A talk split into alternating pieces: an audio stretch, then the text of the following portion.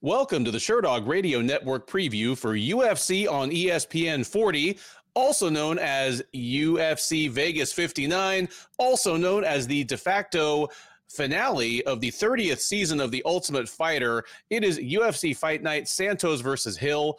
I'm your host, Ben Duffy of Sherdog.com. With me, as always, is Keith Shillan, the executive producer of the Sherdog Radio Network. Keith, how are you doing this evening? Uh, I'm doing good, brother. How you doing, man? I'm doing really well. Uh, before we even dive into this card, we're just, uh, you know, a day removed from the end of UFC 277. I got to give a little love to uh, longtime listener and now one-time host Luke Wilson, who stepped up and co-hosted the recap with you, and I thought did a fantastic job. So thank you for doing that, Luke, and hope you had a good time. Yeah, that was his um, Juliana Pena uh, versus Amanda Nunes one performance. Like he did really good that one time, but the goat is back. Ben is back. He's beating up Luke next time. That is Keith's take, not mine, by the way, Luke. Uh, he's great. I, I really like. I really like chat. We chatted a long time afterwards and stuff. Uh, he, he's a really good dude. Uh, he he certainly seems it. I you know if there's another chance in the future, maybe I will get to co-host one with him as well. But that's enough of UFC 277 because you guys already did a great job, kind of putting a bow on that one. Let's talk about the upcoming card this weekend and. Last weekend, we started off what I hope will become a new tradition for us, where in addition to giving every card a letter grade as the last thing we do on the recap, we give it a letter grade based on expectations as the first thing we do on the preview. I'm looking at this card 12 fights. It's headlined by a light heavyweight, eh, you know, contenders matchup, at least a top 10 matchup between Thiago Santos and Jamahal Hill. It has the women's flyweight and the men's heavyweight finale fights for TUF 30 give this card a letter grade on paper. I'll go with C again. This is graded on a curve. It's a it's a fight night card. It's a season finale of, of the Ultimate Fighter. Uh, the main event is intriguing. I'm I'm wondering how Hill taking another step up in competition, see if he can pass that test.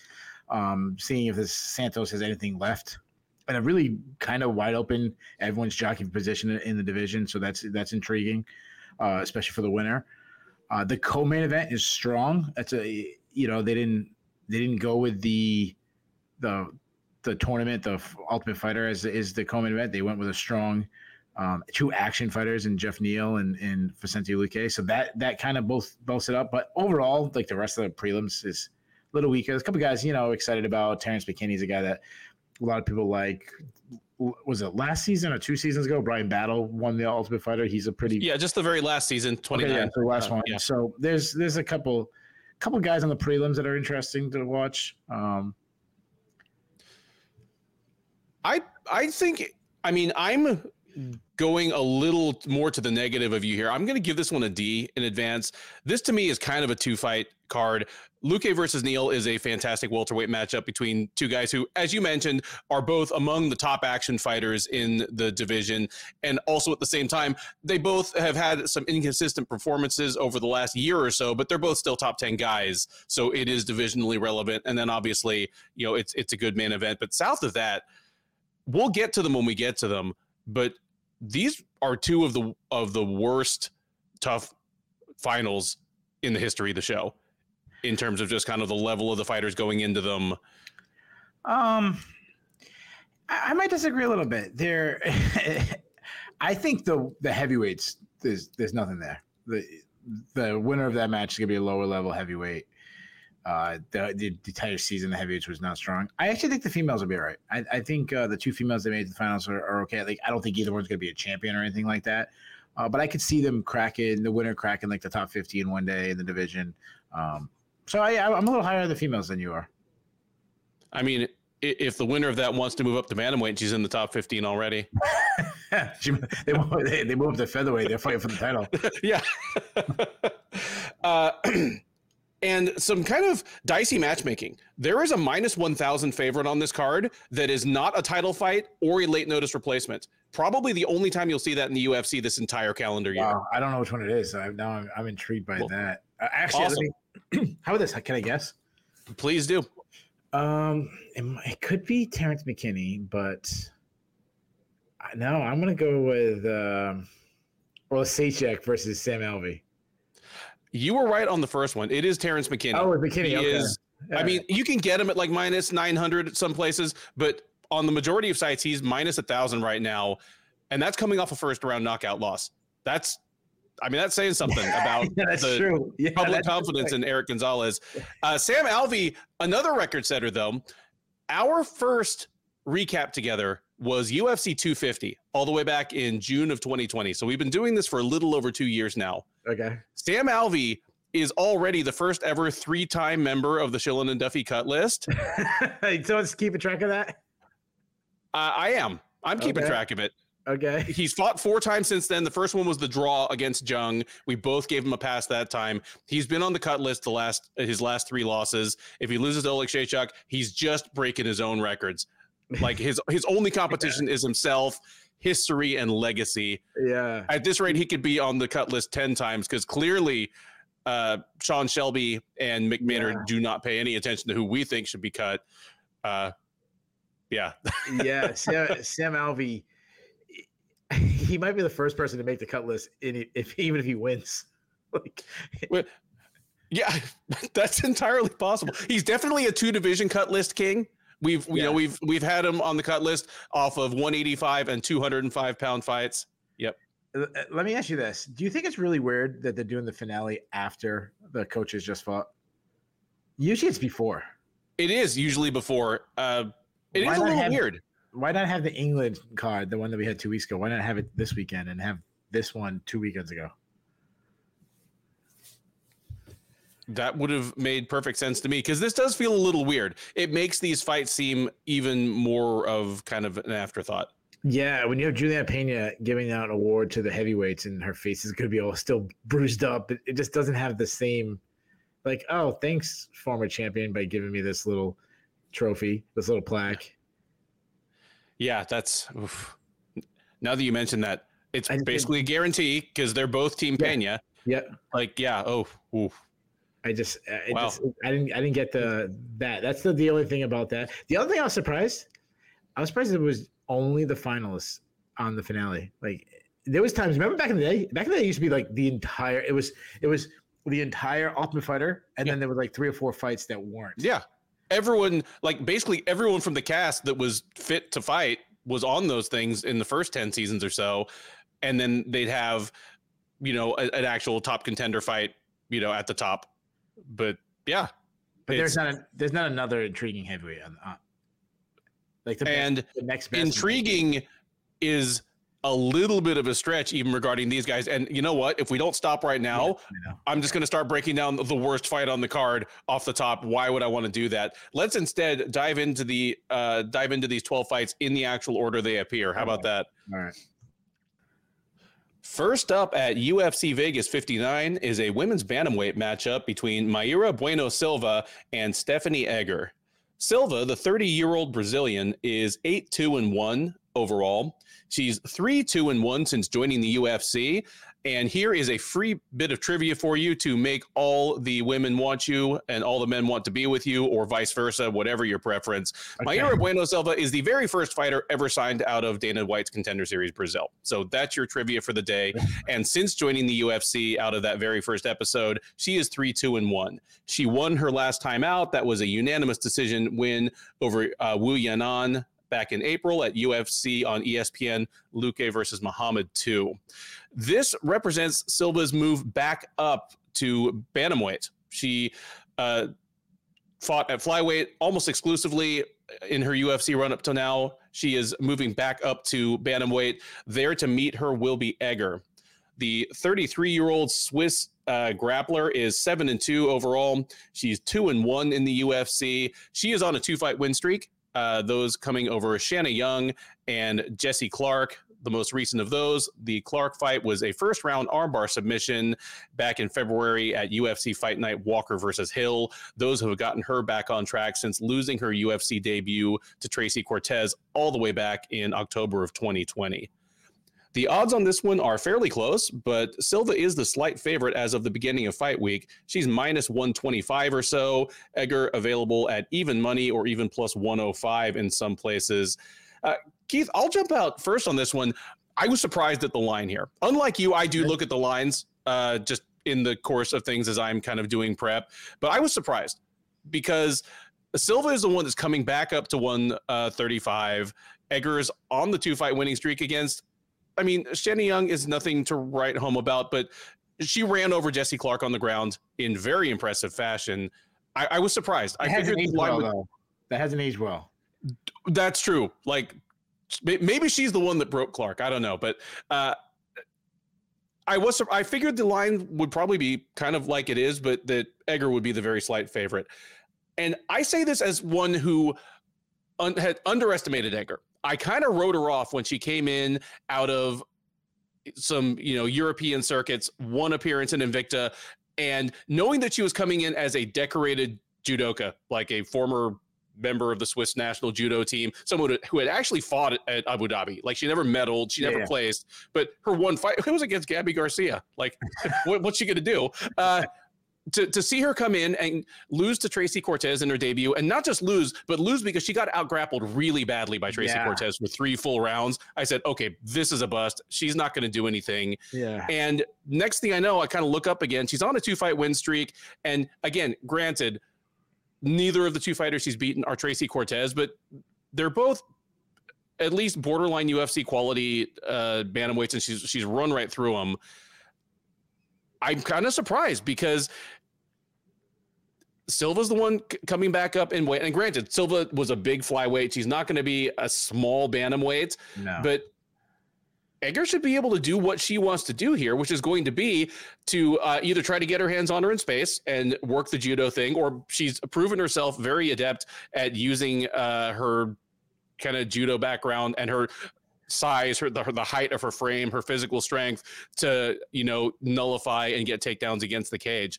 I kind of expect her to do that uh, to Silva, who is well rounded, pretty good everywhere, but in the one spot where Egger is better, I think she's just going to be able to press that advantage.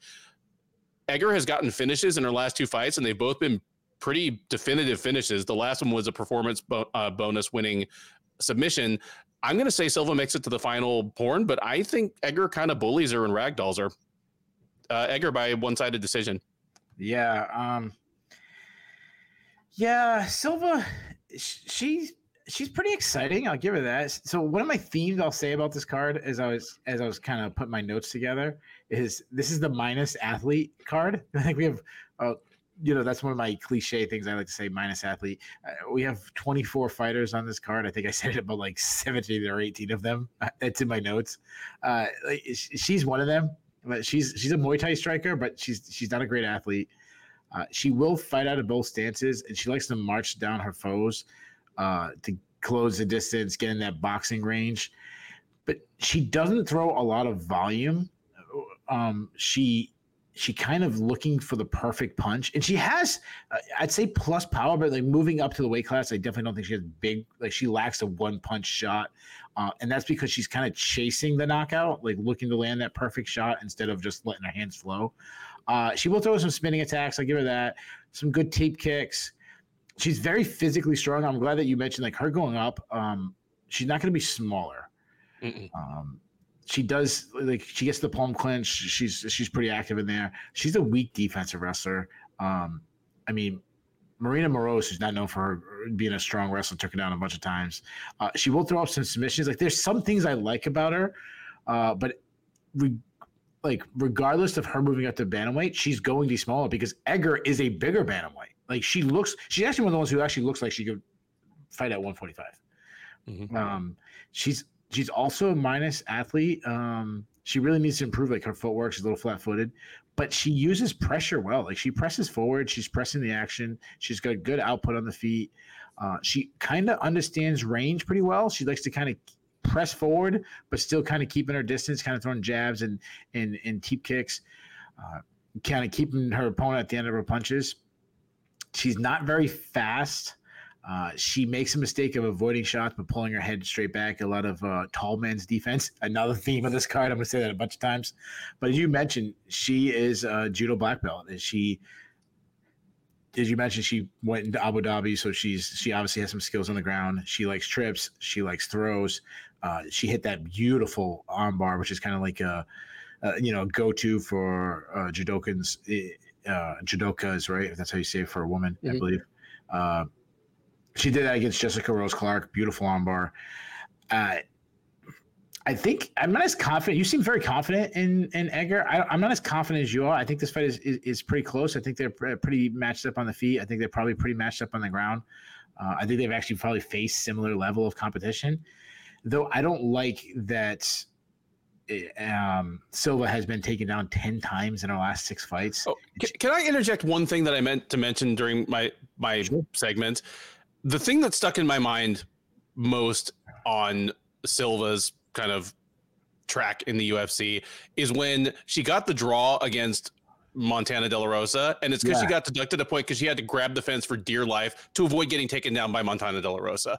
Yeah, and and me thinking about Egger having her in that same situation, I was like, oh man. Yeah, that's kind of what I was gonna say. Like she's been taken down ten times, and I guess Belgrade th- throwing she should have had eleven in that one. um, and she's probably facing the most decorated grappler straight grappling, not MMA, just straight like yeah. the grappling world that she's faced so far, or, or at least recently. I, I, don't have everybody memorized off my top of head, so I'll go Egger. I'm gonna. I'm not confident. So I'm gonna go through a split decision.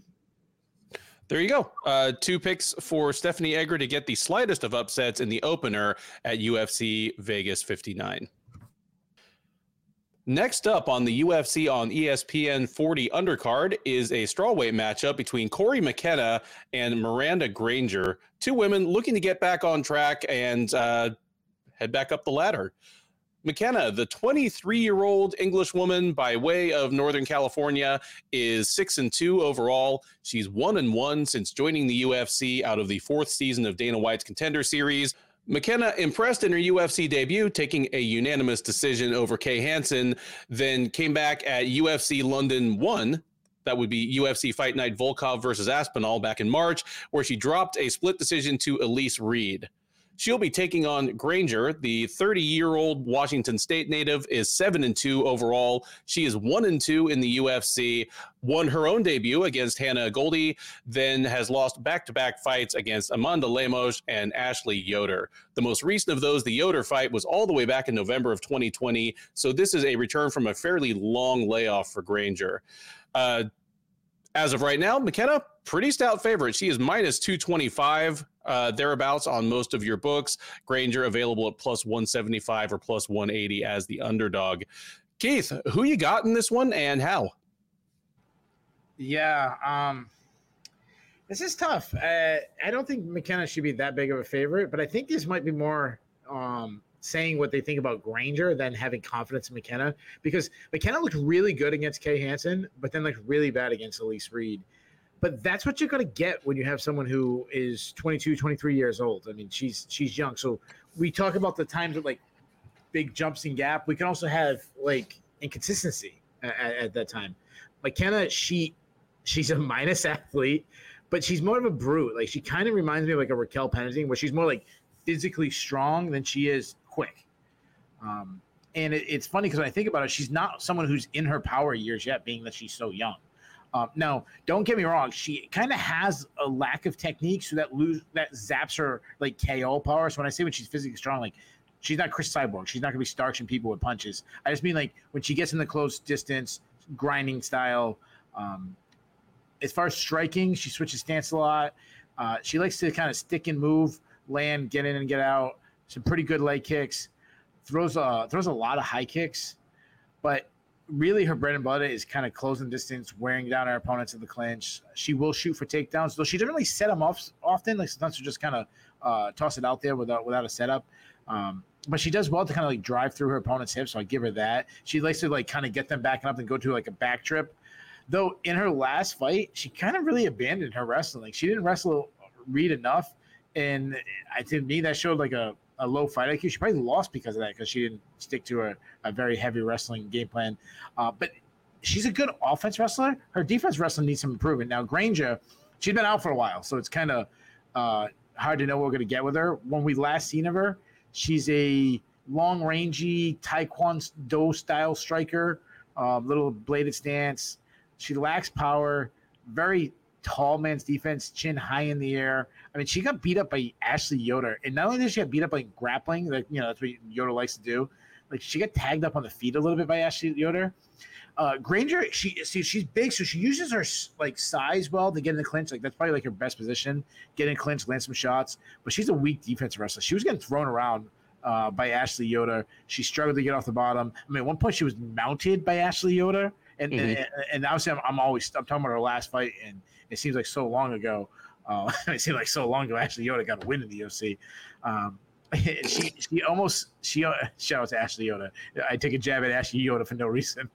Um, I just imagine Ashley Yoder watching the show and be like, "What the hell, dude? Like, I thought you were gonna like say nice things about me. I beat her." Um, but uh, I mean, she almost got submitted like multiple times by Ashley. In fact, she was saved by the bell in the third round. Like the fight ended with Ashley Yoder in a deep rear naked choke where they're like they're changing colors. She looks like she's she's moving her hand like she's about to tap and then the, the time ran out. So uh, going to go with a younger fighter here. I really think this is a bad style, stylistic matchup for Granger. Uh, Granger is bigger. She's taller. She's lengthy. McKenna's like, you know, shorter, stockier kind of fighter. But I, I think McKenna's just too physically strong. And I think she's actually could probably be even stronger than we saw her last fight. I think she gets some takedowns.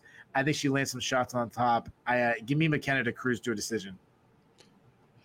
There we go. Let the record show that while Keith is taking pot shots at poor Ashley Yoder, uh, I mentioned Hannah Goldie without making any wisecracks. Keith is the one that woke up this morning and chose violence. Uh, I agree completely with uh, your your take on this fight.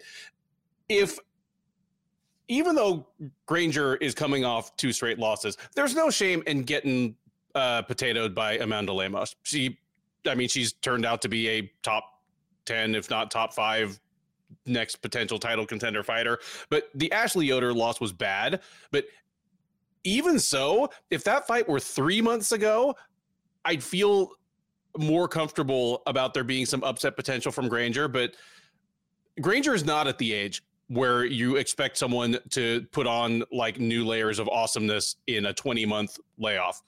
It, you know, it means they probably had some injuries or just had other things going on w- with life yeah, it it doesn't inspire confidence.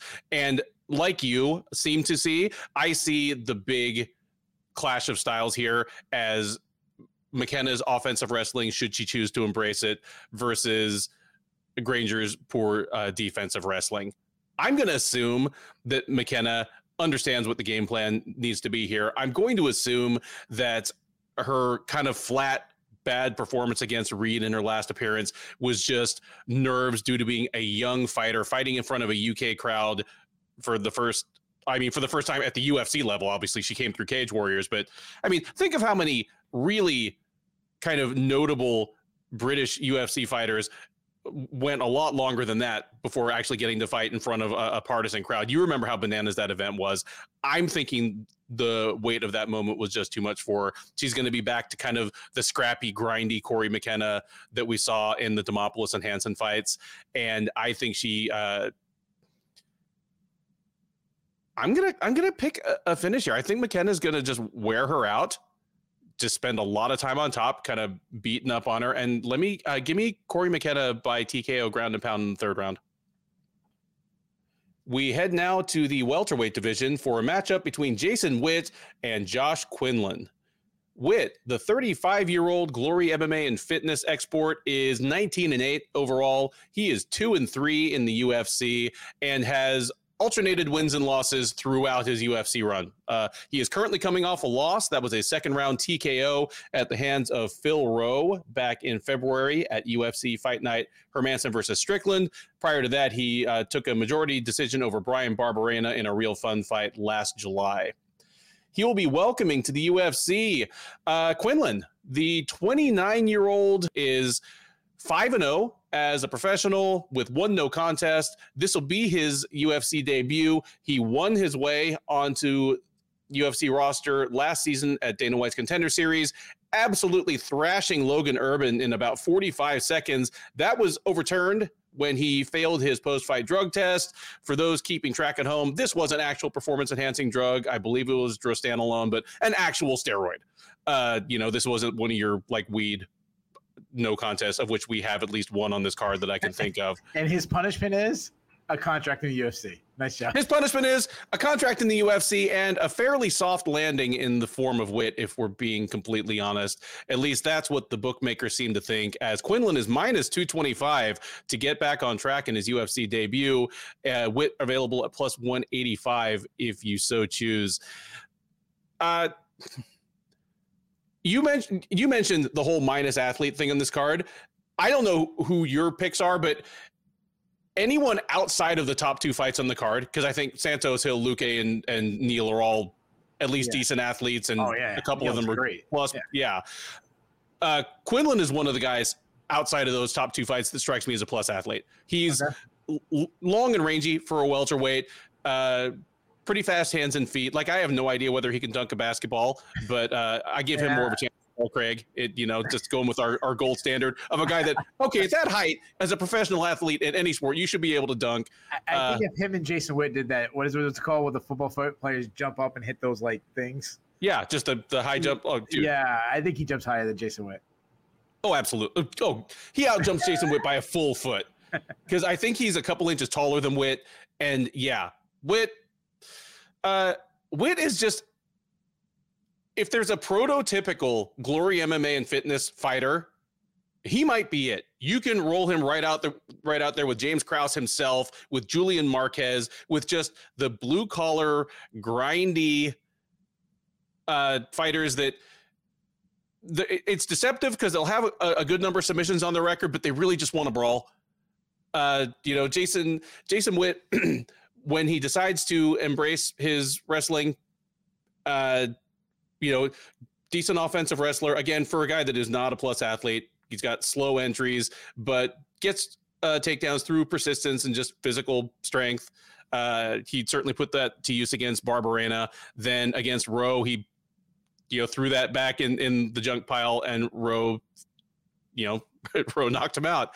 Uh, if he decides to embrace his wrestling against Quinlan, this becomes a more interesting fight because otherwise he is tailor made for Josh Quinlan to get a highlight reel finish in his first UFC fight. You saw what Quinlan had to offer in the 40 what was it 40 47 seconds of work against Logan Urban last year. I know he was on a performance enhancing drug. I'm sure it enhanced his performance, but just uh, the the speed, the power. Uh, he'd hit Urban. He had hit Urban upside the head about three times before uh, before Urban like knew it was happening to him. There are a lot of unknowns here obviously, this is almost a full year removed from that fight. Quinlan has served his, his suspension. We may find out how dependent he was on those testosterone analogs. If he looks like a completely different guy, uh, like I'm about to say about someone further up this card, then that that'll be uh, one thing. But I'm guessing that we get about 90 or 95 percent of that Josh Quinlan, and given that Jason Witt doesn't always fight to his own best advantage. I, I understand kind of why the line is what it is. Give me Josh Quinlan to to find Witt's chin sometime in the first two rounds. Uh, I'll say Quinlan by second round TKO. Yeah. So while you're talking about side note, guys, sidetrack off this fight for a second. You were talking about uh, Jason Witt beating Bryan Barberena. Like I just imagine Bryan Barberena like beating Robbie Lawler. Like I don't know how, how it is in Houston, but in New England where ultimate ball busters. I just like imagine Bryan Barberena hanging out with his friends, like, ah, oh, dude, everything's going so great for me right now. I'm on a three fight winning streak. I, you know, I just beat back to back fights. I beat Matt Brown and Robbie Lawler. I just knocked out Robbie Lawler, my biggest win of my career. And then just having the like a friend be like, yeah, but you also lost to Jason Witt in the same talent, like same year like, how does that happen? How do you lose to Jason Witt but beat Robbie Lawler in the same year? You know, I'm talking about, obviously, I'm not talking about like, uh, like, yeah, you know, a 12 month span. Yeah, like the rolling year. Uh, yeah. I, like, what the I, fuck? We don't have quite the same ball busting culture. Like, it, it's, it's a much more like kind of like lovey dovey culture down here. Oh, yeah. I no, think like, that's kind of, that's kind of reflected friend. in your and my different approaches. You know, yeah. where you're harsh on the local scene to you, the Southern New England scene, yeah, yeah. in the way that you know a man would be to his own kids. Well, I'm literally sitting here in a T-shirt I got from Alex Morono's wife. Like, like yeah, it, like if that if I was friends with Alex Miller, I'd be like, yeah, you won the fight, but like pride rules, you lose. um. Anyways, back to this one. I'm worried about the line. Like I, eh, because of Jason Witt's style, like Jason Witt could easily just wrestle himself to a victory. Like I, I wouldn't bet on it. Like if, if I was a bettor, like I wouldn't. I'd either go like with the underdog or Witt, or I would just pass altogether. Um, Witt is the he's a grinder. He's he's not obviously he's not a great athlete. He's very flat footed. He's kind of slow. His chin is high in the air. His hands are not fast. But what he does do, he puts he positions himself in a chance to win by constantly pressing the action. Uh, I like that he goes to the body. Uh, he has this.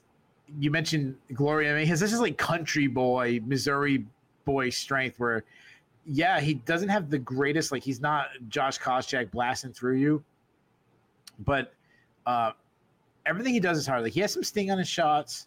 Um, he throws some hard kicks. I am I am worried about his chin. Like I'll say that he was knocked dead by Semelsberger. He was knocked out by Phil Rowe in his last one. He was and, knocked out by uh, Takashi Sato in under a minute. Like all of his losses in the UFC have been knockouts. Yeah. Yeah. Now his striking is simply to, to, set up his wrestling, and like you said, he's not a when we think about the best wrestlers in the UFC, we're not thinking Jason Witt. But you're right. Like if he can get to your hips, he's got this country boy strength, but he just lift you up. I mean, he look at like Cole Williams, right? He picks Cole Williams and walks around the cage and then slams him. Kind of uh, remind me a little bit of like Matt Hughes, Frank Trigg too, kind of thing. Uh, good top control. Uh, he likes he's he's got an old school like Mark Coleman style where he, he likes to sit in the guy's guard and just kind of land elbows. Uh, and he got a submission in that fight. So Quinlan, uh, yeah, it's it is concerning when the last thing we saw him was on some kind of performance enhancer. It, it, it's it's hard to have confidence, especially like a negative. Would you say negative two fifty or something like that? It's um, two two twenty five, but yeah, okay, so he's pretty, pretty good yeah. favorite. Uh, he fights out of both stances. He's a pocket boxer. He's got fast hands. He's got good power. Uh, again, a little worried about that power, but he's got good power. He kind of wings his shots hard hard calf kicks, a lot of like boxing L stepping to kind of sidestep away from things. The one times, I mean, he's got a perfect record, but the one time I have seen him in trouble is when he's being pressed. He likes to be the one just marching down his opponent, not being pressed back. So that's something that Jason Witt does do well. Is kind of force you on your back foot.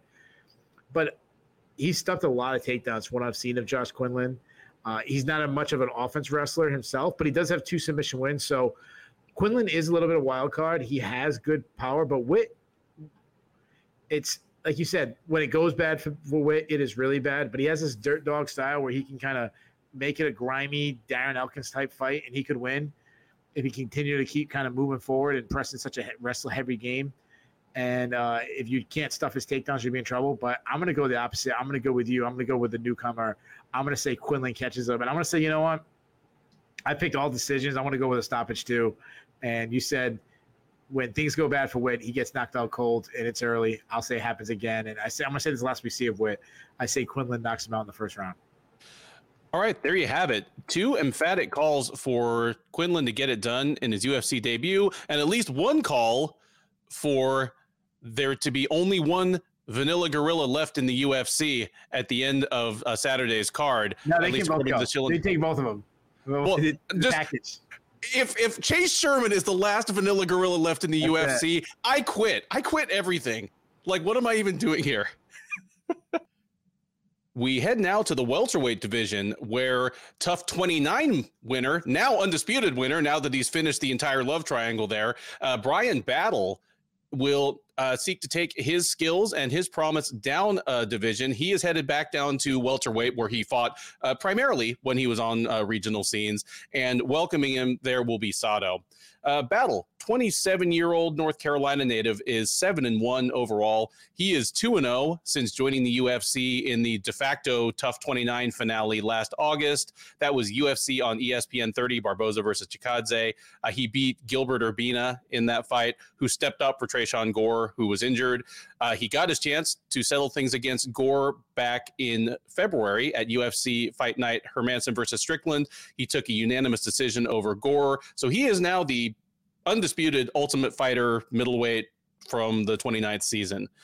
he will be taking on Sato. The 32 year old uh, Japanese fighter is 15 and 5 overall. He is 2 and 3 since joining the UFC as a, a Pancrase standout and one time welterweight title challenger, but never did actually become king of Pancrase. That's sad that I don't even think they call it king of Pancrase anymore. It was much cooler when it was king than just champ. Anyway, he's two and three, but uh, he is on a two fight uh, losing streak since well since knocking out Jason Witt in 48 seconds. He has dropped back to back fights. The first of those was a second round submission against Miguel Baeza back in November of 2020. Then he came back from a lengthy layoff this past March and dropped a unanimous decision to Gunnar Nelson.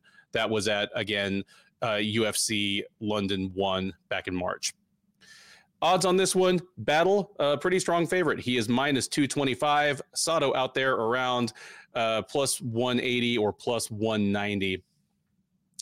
Uh, Keith, I'm going to throw this one to you first, but I just want to throw out the idea that I'm I'm intrigued that Battle is moving down to 170 because while he seemed he seemed undersized at 185, he hadn't lost yet. And, yeah. one, and 170 is a much, much more competitive yeah. division than 185 right now. Yeah, I don't think it was necessary. Like, I don't think he was that undersized. And, um, you know, he went against like a Petroski on the show, who's, you know, much big. You know, he's a massive guy, big yeah. muscled guy. Um, but did, there was an advantage. He was quicker, he was faster. Uh, like he had better gas tanks than most of them. Y- yeah, I don't know if this was a good move for him. And again, you mentioned it's a better weight class too, so uh, didn't didn't make any sense. what I find funny though is the UFC is is organizing their card. They want to sell us on the Ultimate Fighter season. Here's the finale. How about you don't put the last champion buried on the prelims? Like, yeah. why do you have like Lipski open up the main card? Why not have him open up the main card? Or I don't know, it just makes no sense to me. But what the hell do I know? I mean, like, there you go. Guess what, guys? You win. You get to get buried on the, the, the, your next fight. We bury on the prelims. You know, curtain jerker it, it Sure, sure makes yeah, like spending six or eight weeks in, in yeah. Vegas, like seem worth it. Yeah, it's it, it definitely shows that there's more buzz from the contender series than there is on the Ultimate Fighter show. I think I think me and Aaron Bronsteter are the only ones who actually watch the show. like, so. Oh, I, I am guilty. Like I had to track it? down the fights. Uh, no, no, I'm guilty of not watching it. Oh, I had okay. to track down the fights out like outside of actually watching the show because I, I, I ain't spending my time on that. Yeah, mine mine is like uh like the people who like kept watching like this someone's still watching Supernatural and they're like, why am I watching the 40th season of Supernatural? You know, or or the people who still watch uh, The Walking Dead, like they have to. Like that's how I feel with the Ultimate Fighter show. I just like oh, I put all these signs. Let's do it again. My wife watches both of those shows, and she is one of those people that's like, "Why am I still watching this?" So like, I, will have to bring that to her as an example. Like you made it yeah. that far, like yeah. Um, so uh, I like Battle. I, I really liked what I've seen of this guy. Uh, he's a high output striker, which again is a little troublesome moving down. But so I'm I'm basing this off of what I've last seen of him. Uh, he I like that he just touches he just he doesn't really unload until there's a clear opening. A lot of varieties uh, in his attacks, mixes punches and kicks together in combinations well. Kicks are such a big part of his game. Great teep kicks. Uh, some defensive flaws, which uh, you know for a newer fighter in the UFC is, is expected. He keeps his chin high in the air, um, but he rolls. He rolls with a lot of shots, so he kind of like deflects shots. Uh, he prefers being the one moving forward. He doesn't really like being pressured. Uh, he likes to kind of fight from distance, but when he gets nasty and it gets grimy, he's got a little bit in him. I mean, his clinch striking against Andre Petroski, he landed some really good shots. He landed a really good knee in close, and that win has really aged well because Petroski's done well for himself in, in the UFC. Um, very hard to take down. Um, when he had, he's, he's shown really good balance, but when he has been taken down, works right back up to his feet. Um, really knows how to like turn it up a notch when his opponent's starting to fade. Um, the I like going and I keep going back to the Ultimate Fighter show, but like when he went against Petroski and had his back, he stayed very composed, didn't panic. He's a submission threat. He's got four career submissions, one against Petroski, one against Gilbert Urbina in the finale. So like those are two. Uh, well, I don't know if Urbina's that great of a win, but like you know, two submission wins. So battle looks good. Now move to Sato. Southpaw that really he marches down his opponents tight inside close quarters boxing game. I'd say plus power. He really steps into his shots, uh, throws a, a lot of overhand strikes but sometimes he kind of looks to land that perfect strike and he kind of have some like low output trying to uh, land the perfect shot. Has some defense holes, lacks head movements. Um, like Miguel Baeza hurt him a bunch of times. Uh, he's not much of a ground fighter. Uh, he'll sneak in a takedown, but when he's on top, he's looking more controlled than doing anything. He's a he's a weak defensive wrestler. He had a really hard time on bottom uh, against Baeza. Was quickly submitted by Baeza. So as far as the prediction goes, I Sato. I mean, his back is against the wall. I mean, he desperately needs a win. I just think if if the weight cut for battle is not that bad and he's the same fighter as he's been up at middleweight, I think this is a tough, tough stylistic matchup. Uh, and Battle's going to be the bigger guy. He's the much better athlete. He throws way more volume. Battle's going to have to avoid the power shots from Sato, Sato, but like that's it. I think I think he gets picked apart from range.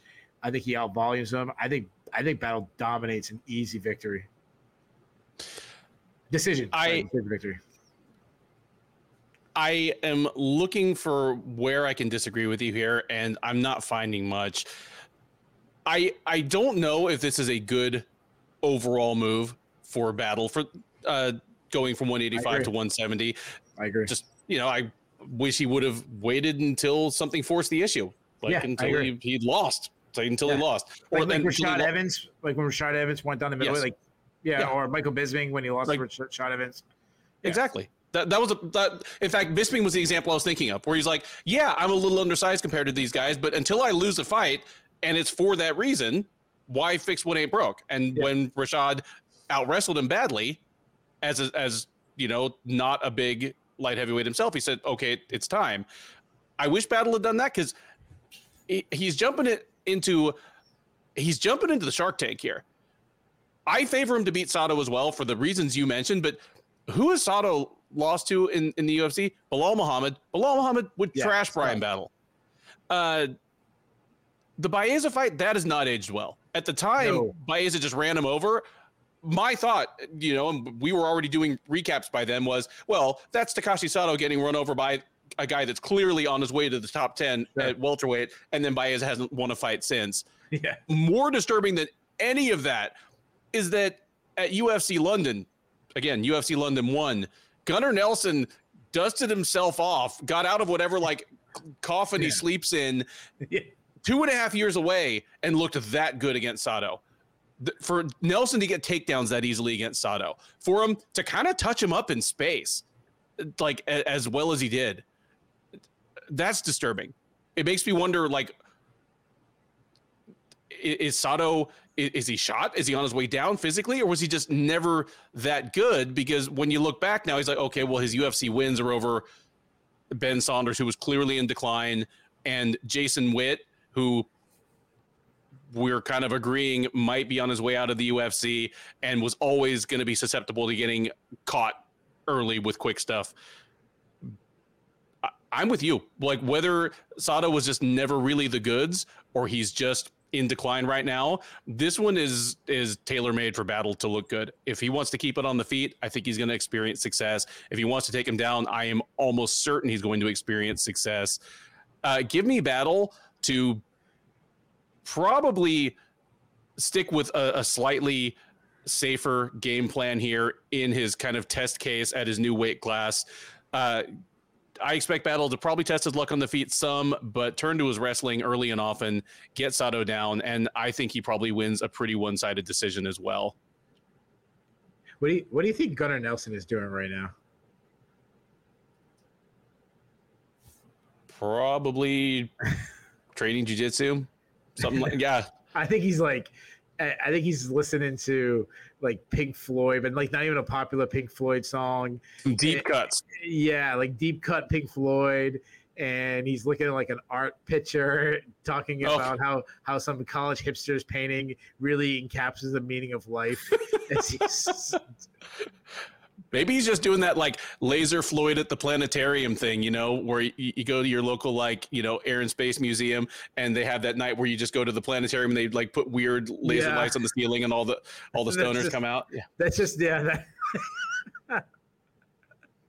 Gunnar's just like, I, just give me at least three months notice before you want me to fight in the UFC again, so I can get some cleanser teas in me and like you know get all this stuff out. When I was like 20 years old, I hung out with this like wicked hipster girl who. uh she was good looking, but like it was not going anywhere.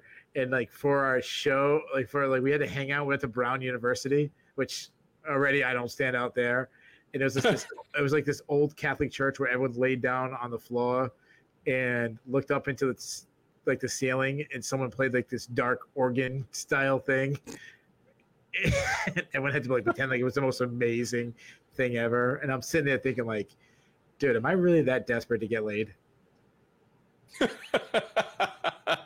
and then I was thinking, like, there's no way this girl even shaved her legs. But you didn't stick around long enough to find out. Yeah, I had no shot. Like, I, I, I can only fake the like gargoyle music so long. like gargoyle music. Did it still get recorded? Yeah, it's still okay. on. It's staying. If this gets to Mike Fridley, I apologize for mentioning this. What?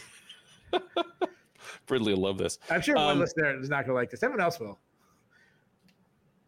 That listener can buy it. All right. The UFC on ESPN 40 prelims power on with a lightweight matchup between Terrance McKinney and Erick Gonzalez. McKinney, the 27 year old uh, Spokane, Washington native, is 12 and 4 overall. He is 2 and 1 since joining the UFC as a standout from LFA and a veteran of Dana White's Contender Series. He did appear on the third season. He actually lost to Sean Woodson there, but uh, won his way back and won his first two fights in the UFC in about two and a half minutes of combined cage time. That was a seven second knockout against Matt Frevola, followed by a two minute and change uh, rear naked choke submission of uh, Fares Ziam. The fun came at least to a momentary end in his third UFC appearance. That was at UFC Fight Night Santos versus Ankalaev back in March, where he got the worst of a wild three minutes of action against Drew Dober, uh, ended up on the wrong end of a TKO there. He is going to look to get things back on track against Gonzalez. The 30 year old Californian who goes by the Ghost Pepper is 14 and 6 overall. He came to the UFC out of. Uh, Combate Americas and a couple of other uh, Latin American promotions, but his UFC debut was one of our first introductions to the underrated knockout power of end stage Jim Miller, where uh, he appeared at UFC Fight Night Ladd versus Dumont last October, got knocked out just 14 seconds into the second round. As I alluded to off the top, Terrance McKinney, a prohibitive favorite Best line I can find as of the beginning of fight week has him at minus 900. Gonzalez at plus 600, but the majority of the books right now have McKinney as a minus 1,000 favorite. Now, you'll see those from time to time in the UFC when the UFC doesn't have any option you know, they're throwing together a last minute matchup due to an injury or illness withdrawal, and they got to take what they can take. And even then, it's usually not that bad. And yeah. then a title fight for someone like Valentina Shevchenko, where, hey, we got to make this fight. It's the most deserving person. Who, Everyone else in the division would, would be, you know, plus 2,000. Who's the guy that fought TJ Dillashaw for the title and got the fight that day? UFC, Joe Soto. Joe Soto. Was Joe Soto even that big of an underdog? Making his uh, UFC debut, going from the no, prelims to the title no, fight. He was not. Joe Soto. Here is your other piece of free trivia for the day to make the women want you and the men want to be you, uh, or whatever permutation of that you prefer. Joe Soto, the first ever Bellator champ. There you go. Use that information.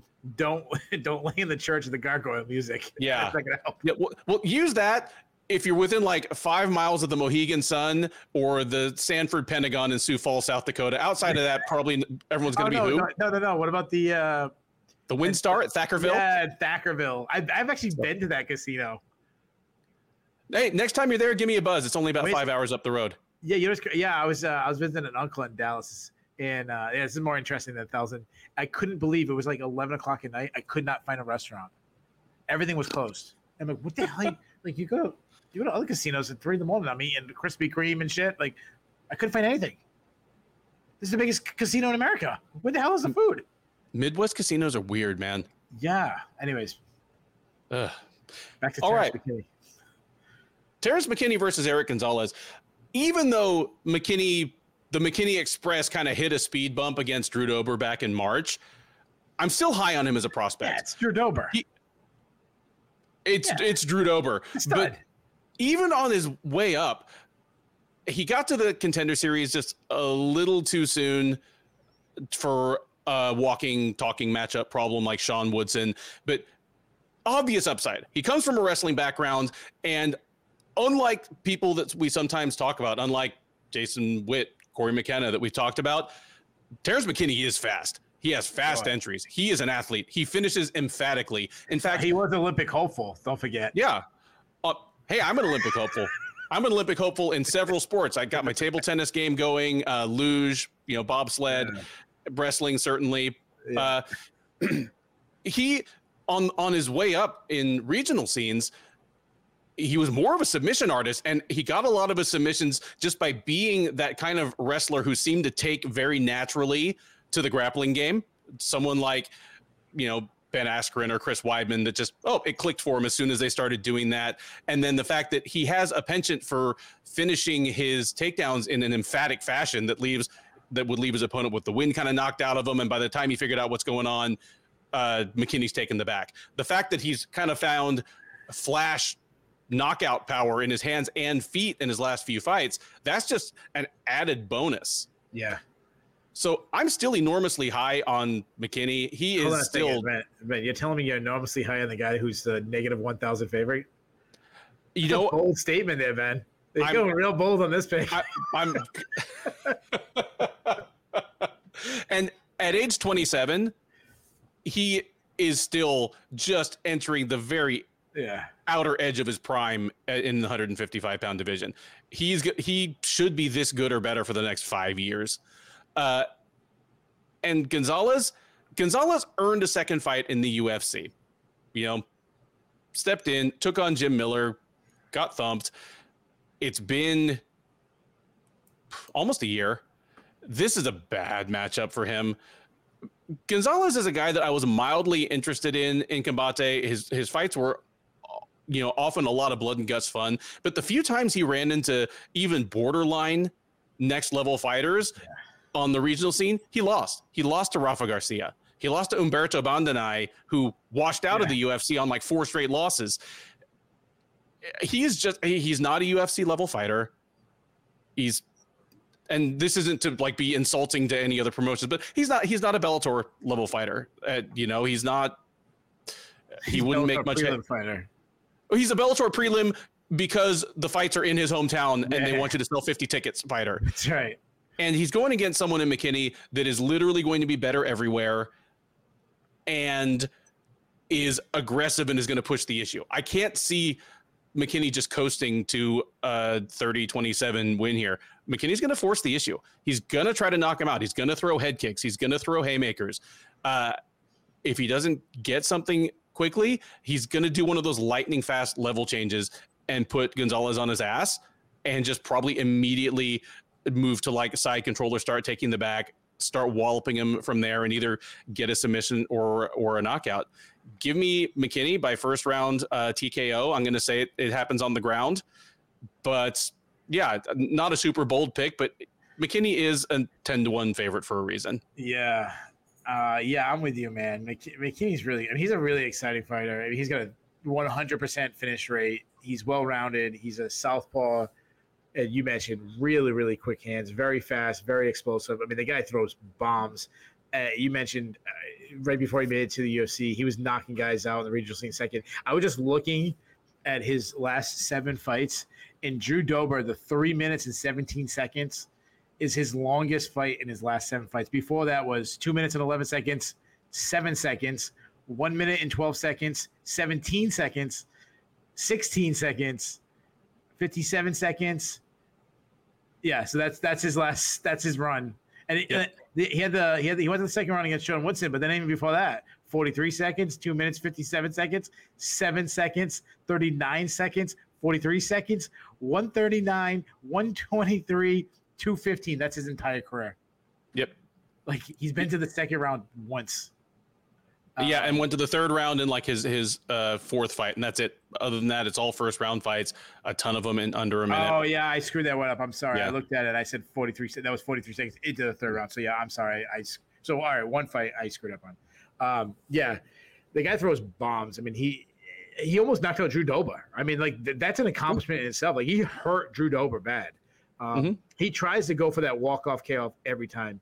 Now that said, he can make the mistake of throwing shots from his hips, kind of leading himself to open the counters. But when we saw it against Drew Dober, he needs to calm himself down a little bit. He's a wild man, but he does a lot of good things. He, a lot of push kicks, a lot of uh, a lot of high kicks. You mentioned he's a junior college All American. Really, really good entries. Turns the corner like on a dime. Uh, looks to advance on the ground when he's there. Good ground and pound. He's got seven submission wins. The biggest thing is his gas tank. He's never been to a decision. And he was starting to gas out against Drew Dober. Now, Erick Gonzalez, he isn't good. So like I feel like this is a little a combination of of you know the people saying like, hey, we still really like uh, McKinney, but also like Gonzalez. I mean, he just got starched by Jim Miller, who's more of an explosive striker, Jim Miller or Terrance McKinney. Now his chin is obviously a question mark after that. He he he can fight at both stances. Uh, he likes to press the action. He is a high output striker. He throws a lot of winging, sloppy winging shots, but uh, and he's he's he doesn't have a lot of power because he throws a lot of arm punches. Uh, and he drops his hands. He likes to kick the body from the southpaw stance. That's probably his best strike. Uh, but he doesn't check leg kicks. He's a terrible defensive wrestler. He isn't a submission threat. Uh, this this comes down to me is if McKinney goes crazy and if he can't get the KO, he gasses himself out. I don't think that happens though. Gonzalez isn't that good. I think McKinney comes out like a berserker and starches him. And I'm gonna go with you. I'm going with McKinney. I say he gets a first round knockout. I'm gonna say he does with a high kick. Now, if if Gonzalez can make it to like four minutes, he could win this fight. The problem is once the, the fight, you know, the referee says let's go, and once it hits the four minute mark, at that point Gonzalez is already getting brought out, you know, getting the smelling salts out on his way walking back to the to the locker room because I think he's getting knocked out. I think he's getting starched quick. All right, no surprises in the biggest uh, biggest squash match of the evening. Next up at UFC Vegas 59 is a light heavyweight matchup between Sam Alvey and Michal Oleksiejczuk. Alvey, the 36 year old Wisconsin native, is 33 17 and 1 with one no contest overall. If you are listening to this on Spotify or the streaming platform of your choice, you are missing out on an amazing face that Keith is making right now. Uh, that was my Sam Alvey face when he's fighting. Imagine looking at that when you're trying to knock out Sam Alvey. I'm gonna get my ass kicked by Sam Alvey one day. Come on, sign Keith to a one fight UFC deal. Let him be Sam Alvey's retirement fight.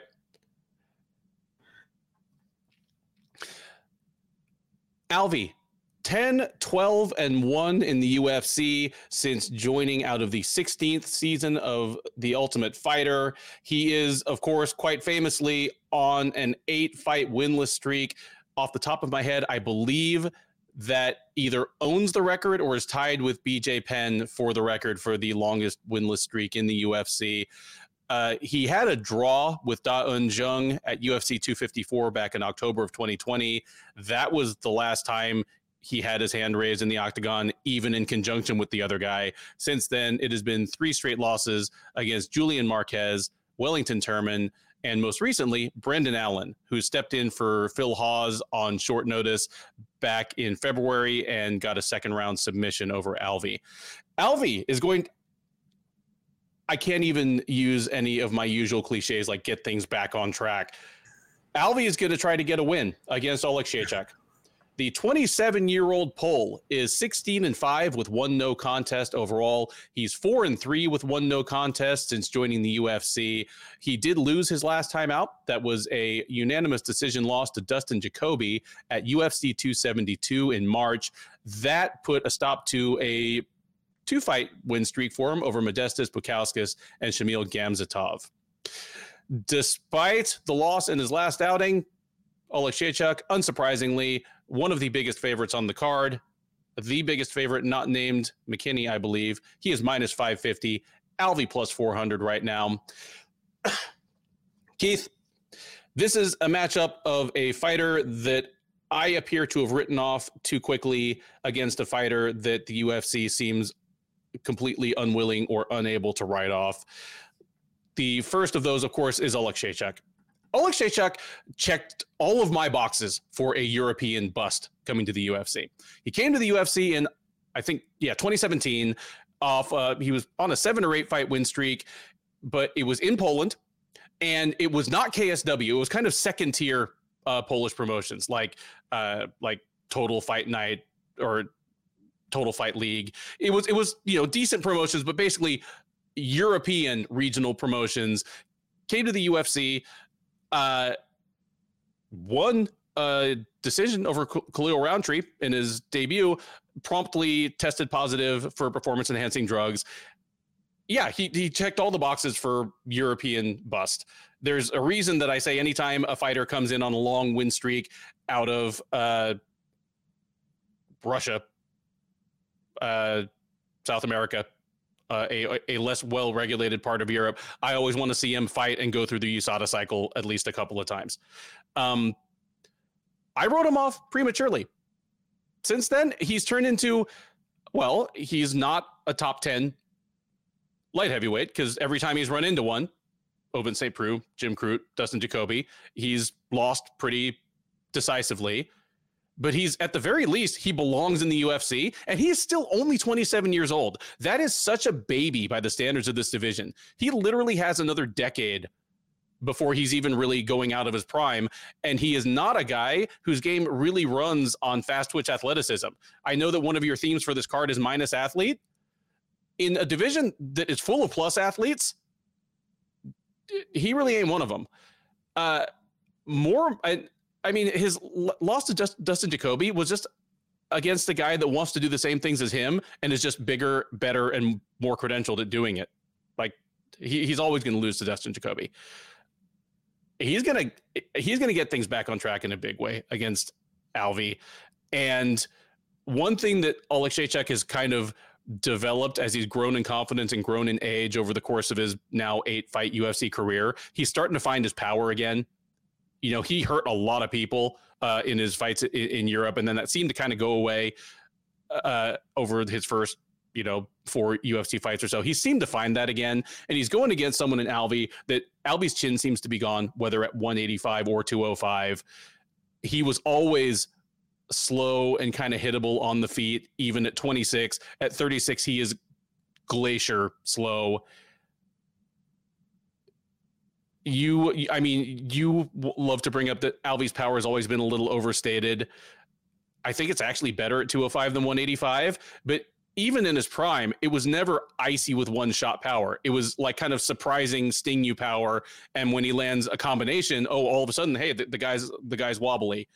I don't think he's going to get that chance against Oleksiejczuk. this this fight unless Oleksiejczuk just gets charmed snake charmed by the creepy smile and settles for winning a 30 27 decision. I think this is a, just a setup for Oleksiejczuk to get a highlight reel knockout within the first eight minutes of the fight or so. I'm going to say Alvey makes it out of the first round, but is already not liking things by then. Uh, maybe one of those needs help to the stool type first rounds. But give me Oleksiejczuk by second round TKO. I was just when you were talking, I was just thinking about this, and I was looking up a guy's record while you were talking.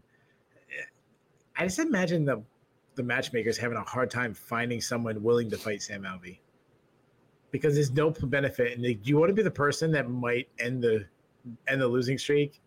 Like if if I was a UFC light heavyweight, they called about Sam Alvey, like, all right, what's my other options? Like, like give sure. me any Give me anything else but Sam Alvey. Like, what's easy win? Like, I don't care. I don't. I don't want to fight Sam Alvey. I think about it like. Well, well I, I, don't know I mean, how this. Good. So just think about being the one dude that BJ Penn or the one guy that Renan Barão beat in like that last yeah, six yeah, or seven exactly. fight. Yeah. Yeah. Uh, there's a guy, a, a, regional fight. I know you know him. Uh, Jay Ellis. He's he's got oh a, yeah a record of 16 wins and 105 losses. I've seen him fight like 900, and that's that's the one that's been documented. Like you know, he's got more losses. You know what? You know who will always be linked to him? Former UFC fighter Nate Moore, uh, former U, uh, current UFC middleweight Gerald Meerschaert, uh, former Bellator champion Daniel Straus. You know how they're linked? They're not on the 105 side. All three of those guys are in the 16 side. He's he's beaten all three of those guys. And think of the difference in weight class between Meerschaert and Straus. Yeah, yeah, exactly. um, anyways, my, my that's my point when it comes to Sam Alvey. We were talking about we were talking about like minus athletes. Is there more more of a minus athlete than Sam Alvey? Like we, we always say, like, can this guy slam dunk? Like, can this guy jump ten feet? Can can can Sam Alvey jump? Like, is that is that possible for him? I don't think any evidence exists whether he can or not. I'm yeah. I just like I just want to like be walking like near our stairs with Sam Alvey. Like those people who like skip stairs. Mm-hmm. Like I don't think Sam Alvey can do that. Like you know, those like they take like every second step, and you're like, who's this asshole that's doing this? And then you like walk, like you're walking with this person, so you you have to start doing it to keep up. And you, somehow you feel lazy if you actually doing every step. Yep. Like this guy's getting a workout in. Like I don't know if Sam Alvey could do that. uh, anyways, just, I don't know. I'm gonna get my ass kicked by Sam Alvey. So I, I I pride myself in doing film study. We both do a lot of film study. I said this before a while ago. I'm I'm not doing any more film study on Sam Alvey. I just I'm done with him. Uh, like the guy's 36 years old. He hasn't won a fight in four years. Uh, as you mentioned, eight times he's come into the cage. Eight times he has not won. Uh, and he's a good. Quick quick bit of trivia. He's 10, 12, and one in the UFC. Of the 10 people he's beat, zero of them are still on roster. He there has not go. beaten a single person who's still in the UFC. there you go. I mean, he's a terrible athlete who has low output. His, as you mentioned, his striking power is grossly overrated. He hardly ever wrestles, but he'll find himself in a clinch, like pressed against the cage, doing nothing. His chin is fading. He's been stopped in four of those loss, recent losses. It, it, Sam Alvey's the nicest dude on the planet. He really is. Like I've met him a bunch of times. He's like the Ned Flanders of MMA. Like I want him to be my neighbor. But the dude's shot and he isn't a UFC level fighter anymore. And even when Sam Alvey was, he was a mid card fighter at best. Like it's, I feel it's like cruel to fight have this guy fight anymore. Now, move on to Oleksiejczuk. He's looking better and better. Like he's a he's a good fighter. He's a southpaw. He's a pressure striker. Tons of output. He tends to burst forward with combination. He wings an overhand left, where he kind of almost wings his punches to to close the distance to get into the pocket and where he starts ripping body shots, some of the meanest body shots there is. Great power. Uh, he does have some defensive holes. He kind of willing to like walk into shot to land a shot of his own. Uh, he will look for reaction reactionary double. He, he's a better wrestler than I give him credit to it for. I used to say he really struggled with wrestling, but I think I was kind of overreacting to him giving up eight takedowns to Jim Crute, who's a really good wrestler himself. Uh, but and he was submitted a few times in the past, but this this is going back a while now. I think Oleksiejczuk is going to charge forward at Alvey as Alvey backs up to the cage. Alvey gets trapped against the cage, and he connects with a big shot. It might, it might even be a body shot. You can see Alvey hurl over, but probably probably gets connected with a big shot. Alvey goes down. He hits Alvey with like 85 unanswered shots. Where the referee jumps in and Alvey pops jumps up and complains about an early stoppage and Oleksiejczuk wins in the very first round in a, in a, slaughter. And three months from now, we're breaking down the Sam Alvey fight again. Why you got to do that to me, man? My morale can't take it. The six fight main card of UFC on ESPN 40 starts out with a women's flyweight matchup between Ariane Lipski and Priscila Cachoeira. And these are two women that are both three and four in the UFC and have approached it and gotten there and gotten to this matchup on Saturday by about as opposite a set of paths as two women could possibly take, as one of them came in as one of the more anticipated free agent signings uh, by the UFC in the last five or six years, and the other came in as a sacrificial lamb and basically laughing stock. And here they kind of meet in the middle, and the fight is surprisingly interesting, even if it's one we never thought we would have gotten way back when. Lipski, the 28 year old Brazilian, is 14 and 7 overall. She is 3 and 4 in the UFC since joining as the outgoing KSW flyweight champ. She did win her last time out. It was a well, pretty decisive unanimous decision win over Mandy Bohm at UFC Fight Night Smith versus Spann last September. That put the brakes on a two fight losing streak for her. Uh, both of those second round stoppage losses uh, against Antonina Shevchenko and Montana De La Rosa. She'll be meeting Cachoeira. The 33 year old Brazilian is 11 and 4 overall. She also, of course, is 3 and 4 in the UFC. She also won her last time out. That was a unanimous decision win over Ji Yeon Kim back in February at UFC Fight Night Makhachev versus Green. That helped put a first round submission loss to Jillian Robertson last December in the rear view for her. The odds on this one uh, they're not off the charts, but Lipski is a moderate favorite. She's minus 165 or so. Cachoeira plus 140 uh, on the comeback. I mean, Keith, Priscila Cachoeira was the huh? Who? the she seemed to be the worst undefeated fighter they could find to debut to be there for Valentina Shevchenko's flyweight debut you know, the UFC created the flyweight division. They created it with that season of TUF. Shevchenko dropped down to 135. She was the obvious queen in waiting, and they gave her uh, Cachoeira, and she took a beatdown of the year contender. Oh, yeah. I think it was my beatdown of the year for 2018 uh, before getting choked out in the second round. Then she went on to lose her next two UFC fights to women who are not Valentina Shevchenko in the form of uh, Molly McCann and Luana Carolina. And if there had been a Shillan and Duffy show in May 2019, I'm pretty comfortable we both would have had Cachoeira on the cut list after that third straight loss. But since then, she's bounced back. Same as I said about Oleksiejczuk. She's not a top 10 flyweight, but she's proven she belongs. And the women she's beaten, Gina Mazany, Shana Dobson, Ji Yeon Kim, all kind of borderline talents, uh, it, as far as belonging in the UFC flyweight division. You know, they all are either out or on their way out. But she's shown signs of life. Uh, she's as she's grown in confidence, she's rediscovered the power that she did have on the Brazilian scene, even if she's still just very wild and sloppy on the feet. She's still pretty physically strong. Uh, she's not a Lipski level athlete, but I don't think she's a minus athlete by com- I, I, think she's about average as an athlete by comparison to the women that she's fought. You know, she's fought what Molly McCann, Gina Mazany, Jillian Robertson. She slots right in along them, alongside them as an athlete, and she's meeting Lipski. Lipski seemed like a super bust coming out of KSW. I was so high on her as a fighter. She was what 23, 24. She was not not only was she champ in KSW, but her nickname was the Violence Queen, and it fit because she was a she was so vicious. She was a finisher on the ground as well as on the feet.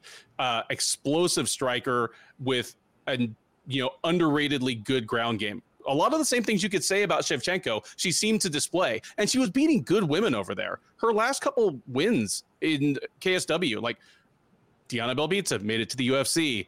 Silvana uh, Silvana Gomez is in the UFC right now. I mean, we make fun of Maryna Moroz right now because she's basically blown up to 155 and fighting uh, Kayla Harrison over in PFL. But at 125, she was actually a pretty decent fighter. And when Lipski got to the UFC, not only did she lose her first two fights, but she just didn't look like the same fighter. Like this, a lot of the speed and explosions seemed to be gone. Uh, she looked flat. Like I, ex- I would have expected her to be able to run circles around Joanne Wood and Molly McCann, two of the more kind of flat-footed fighters in the UFC, and she really didn't. And her gas tank wasn't great, and her power didn't seem to be connecting. I I'm not saying that Ariane Lipski was a walking ball of horse steroids over in Poland. I, I don't know. You know there are there are all kinds of things you have to adjust to. You know when you start competing competing a continent away under slightly different rule sets and everything. But whatever those problems were, she's fixed them, sorta, kinda. Yeah. Honestly, she's in the exact same place. She's in the exact same place Cachoeira is. She's not top ten because we've seen what happens when she runs into even borderline decent uh, flyweights, but she's no longer in immediate danger of her job. Like this is not a pink slip derby, and it easily could have been at, at some point.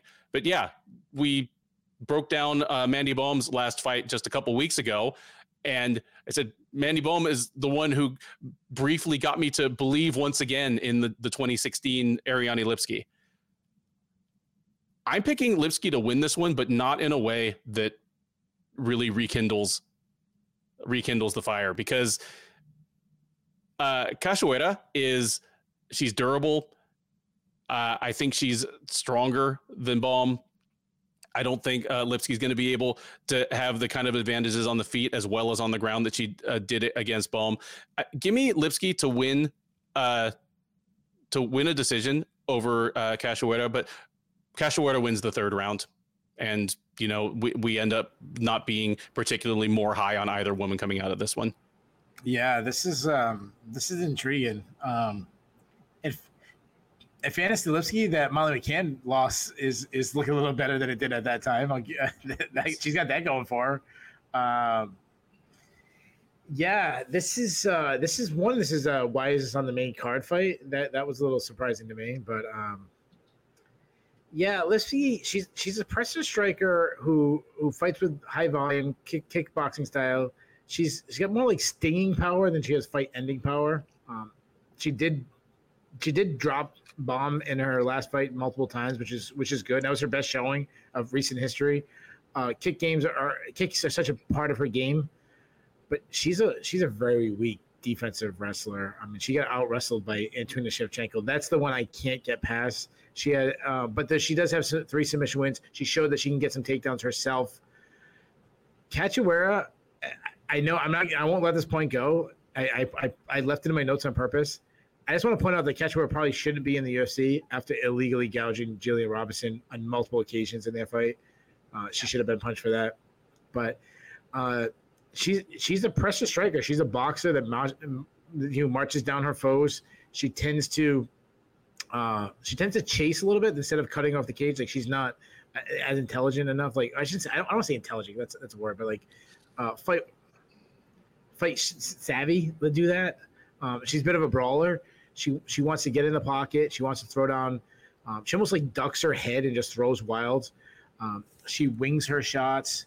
She does have good power. I mean, we saw it against Shana Dobson. Uh, when she got inside, she was landing some nice mean elbows on Ji Yeon Kim, but she drops her hands, leave her open to counters. Um, she almost even she almost like holds her hands down by her side at time. She keeps her chin high in the air, is just ready to be countered. Uh, she tends to square up a little bit too much. Um, so generally have like a base that she can kind of get dropped because of that. She will look for a takedown, but she isn't a wrestler. She's a decent grappler, though she was submitted by Jillian Robertson. But she can take a beating. I mean, we saw that against Shevchenko. And the reason why she beat Kim is she had the cardio. She was still pressing hot in the third round. Uh, so I think that was a really good call, since she probably win the third round. Uh, I'm with you, man. I think this is a tough fight to call. Uh, Lipski is more technical. If she can stick and move, uh, I think she can do great. But Cachoeira is going to stay in her face. She's going to press the action. She's going to throw some some bombs. Um, and it wouldn't surprise me if she just overwhelms Lipski with like aggression. I really, this was to me was one of the probably the hardest fight on the entire card to pick. I have no clue. I'm gonna go with the technique and speed of Lipski. So uh, I'm with you. Give me Lipski. I'm gonna say it's an extremely close fight. Give me Lipski in a split decision. There you go. Two picks for Ariane Lipski to uh, keep the good vibes going in the main card opener, but uh, maybe not as emphatic a performance as she might like. I think we might have picked that one wrong. Next up, a heavyweight matchup, the first of two heavyweight matchups on this card, by far the more relevant of the two. And that's saying something considering that one of the guys in the fight is probably going to get cut if he loses. It is Augusto Sakai versus Sergey Spivak. Sakai, the 31 year old Brazilian, is 15 4 and 1 overall. He's 4 and 3 in the UFC. The bad news is that it is four wins followed by three losses. Uh, he came into the UFC, uh, ripped off four straight wins, including uh, impressive wins over Andrei Arlovsky, Marcin Tybura, Blagoy Ivanov. That got him into a an actual top 10 type fight. And ever since then, it has been rough sledding at the next level for him as he has been knocked out in consecutive fights by Alistair Overeem, Jairzinho Rozenstruik, and Tai Tuivasa. The most recent of those, the Tuivasa loss, was uh, last December at UFC 269. He is going to get another chance to get things back on track here against Spivak. The 27 year old Moldovan is 14 and 3 overall. He is 6 and 3 in the UFC. He is coming off a win in his last fight. It was a first round TKO of Greg Hardy in what turned out to be Hardy's swan song with the promotion. Uh, that got the taste of a bad loss to Tom Aspinall uh, out of his mouth. He is going to look to get things. Uh, he's going to look to take the next step back into contention here. He is favored to do so. Spivak is minus 225, Sakai plus 175. Keith, this is this matchup just straight up mystifies me if you're going to keep Augusto Sakai in the UFC at all, then you see that he has some sort of potential that you want to nurture and you want to cultivate. You don't want to lose him, but he's proven that he's just not up to the challenge of a top 10 fighter right now. He's shown that definitively. He's gotten finished by all three of the ones he's faced in a row. So if you're going to keep him, don't you at this point give him like uh, well, I mean, he's already beaten Chase Sherman, uh, like a Jared Vanderaa or a Parker Porter type, and just let him kind of get his feet back under him. Why throw him at his fourth straight, like top 10 quality fighter, especially a guy in, in Spivak? Spivak doesn't need a bounce back fight. Greg Hardy was his bounce back fight. You know, like all we know about Spivak is he's not quite Tom Aspinall level. You know, Marcin Tybura two and a half years ago was just a slightly bigger, better version of the same fighter and was just too much of for him at the time. I give Spivak a complete pass on his debut loss. You know, he debuted in, the UFC. He got plunked by Walt Harris in like 50 seconds. Two problems. One, Walt Harris is just going to do that to some people. Like that was kind of the the thing he was always good at, and kind of the last skill that never really deserted him. Also, considering that Sergey Spivak in his last three fights before joining the UFC had beaten Tony Lopez and Travis Fulton. Like going from that level of competition yeah. to Walt Harris, it's like I don't know what the fastest freeway is in Greater Boston, but here, you know, it might be I 15 or I 45. It's like merging into 80 mile an hour traffic on that freeway on a fucking bicycle. Like, of course, he was going to get knocked out by the first UFC quality heavyweight he faced. He fought 40 year old Tony Lopez the fight before that. That's probably happening in Pawtucket right now. Somebody's probably trying that. I I mean, since then, Spivak Spivak has been a pleasant surprise. For as much as I've talked about Ariane Lipski, uh, Stephanie Egger, people that I kind of Michal Oleksiejczuk, people that I wrote off prematurely. Uh, I was I was wrong about Spivak. He came to the UFC just yeah, he was undefeated, but like I said, if Tony Lopez, Travis Fulton, and Ivo Cook, who by the way, uh, he's probably about he was probably about the sixth best light heavyweight in Croatia at the time. Uh, Spivak beat him. If that was your ticket to the UFC, you're not ready for the UFC. And when Walt Harris potatoed him, I figured I was right. And since then, not only has he kind of leveled out as a borderline top 15 guy who kind of sneaks into the top 10, but he's he's improved as well. More most notably, he's the one guy that came from like Eastern Europe and got physically better. Like he looked just kind of doughy and didn't present as much of an athlete in his first couple fights. Since then, he's had a physical transformation. He weighs in a little bit heavier, but he looks leaner. He's gone from a smallish heavyweight to a good sized heavyweight. Uh, he's not an off the charts athlete. I mean, he wasn't Tom Aspinall, but uh, I'd say he is slightly on the plus side of athletes by UF uh, by UFC heavyweight standards, and he is the he's the well-rounded guy. When you when you give him Greg Hardy, he took him down and took the path of least resistance. Uh, you know, you give him Alexei Oleinik.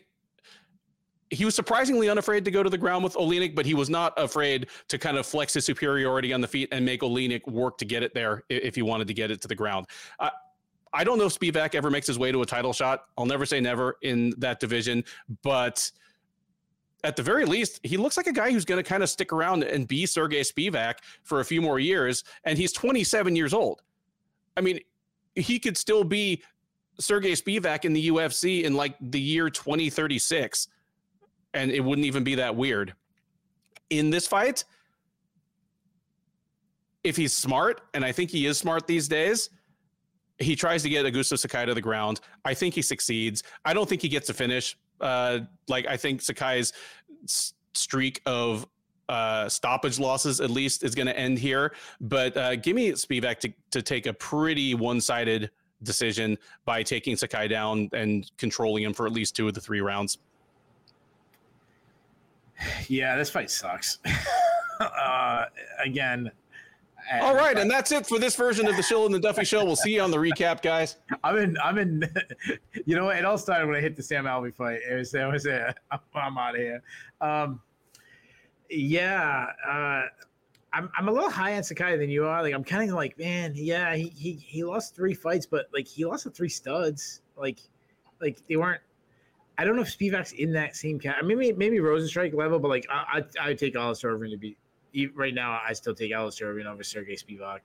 Uh, I take Tuivasa. I know Tuivasa beat uh, Spivak beat Tuivasa, but but that different. was much different. Tuivasa is as much as I said Spivak has changed and improved. Tuivasa is day and night different. That was yeah. that was when Ben was asking if he trains. Does he train?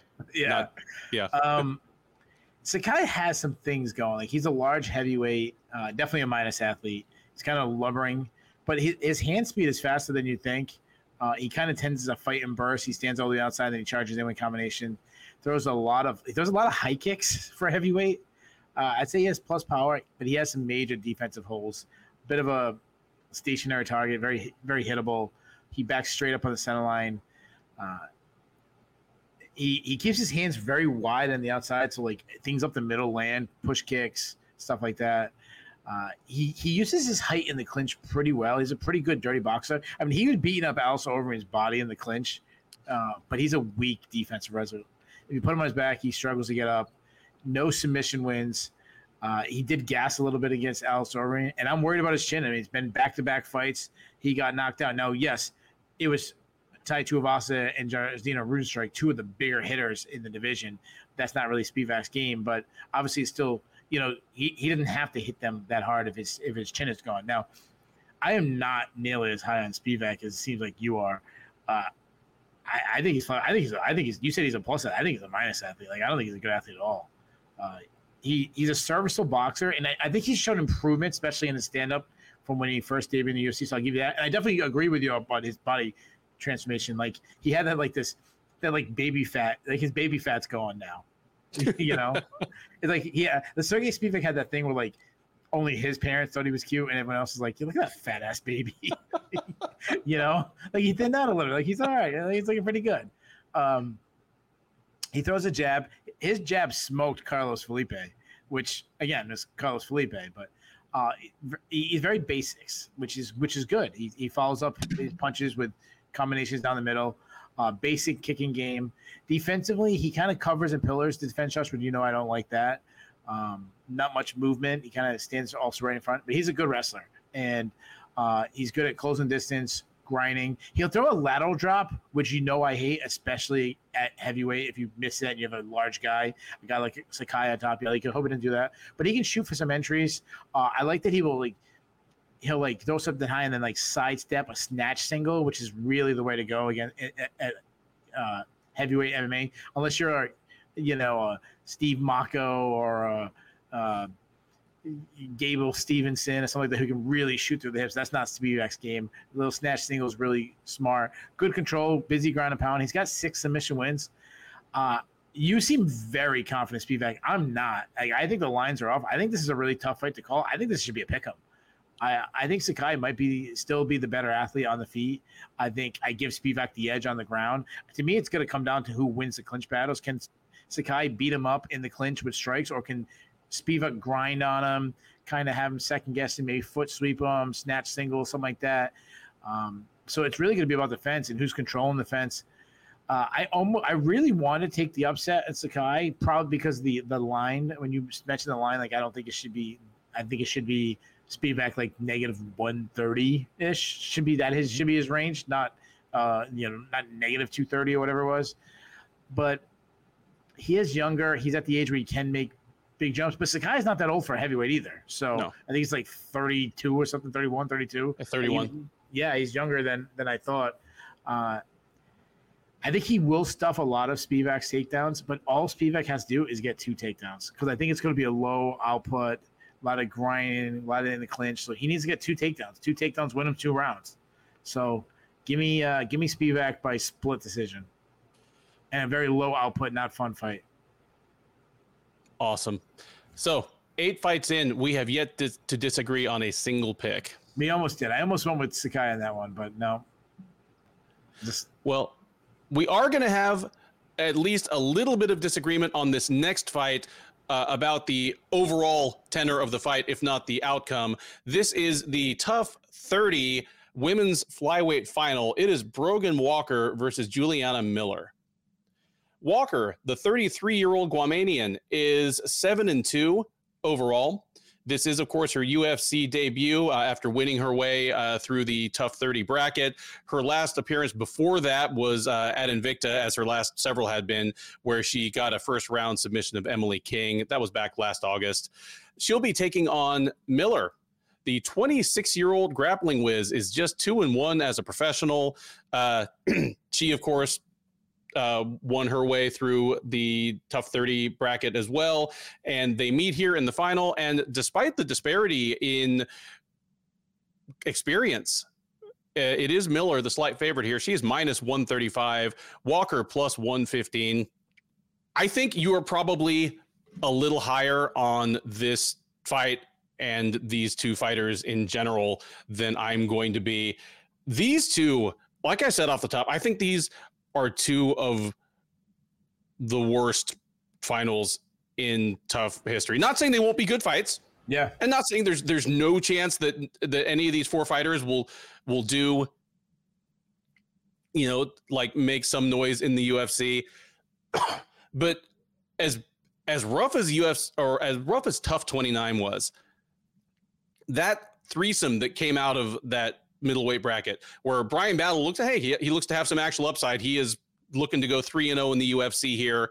Then Tresean Gore, who's a guy who uh, you know has some gifts and has some skills, but just clearly is not. He needed more seasoning. He needed to be on Dana White's contender series a year from now, not in TUF last year.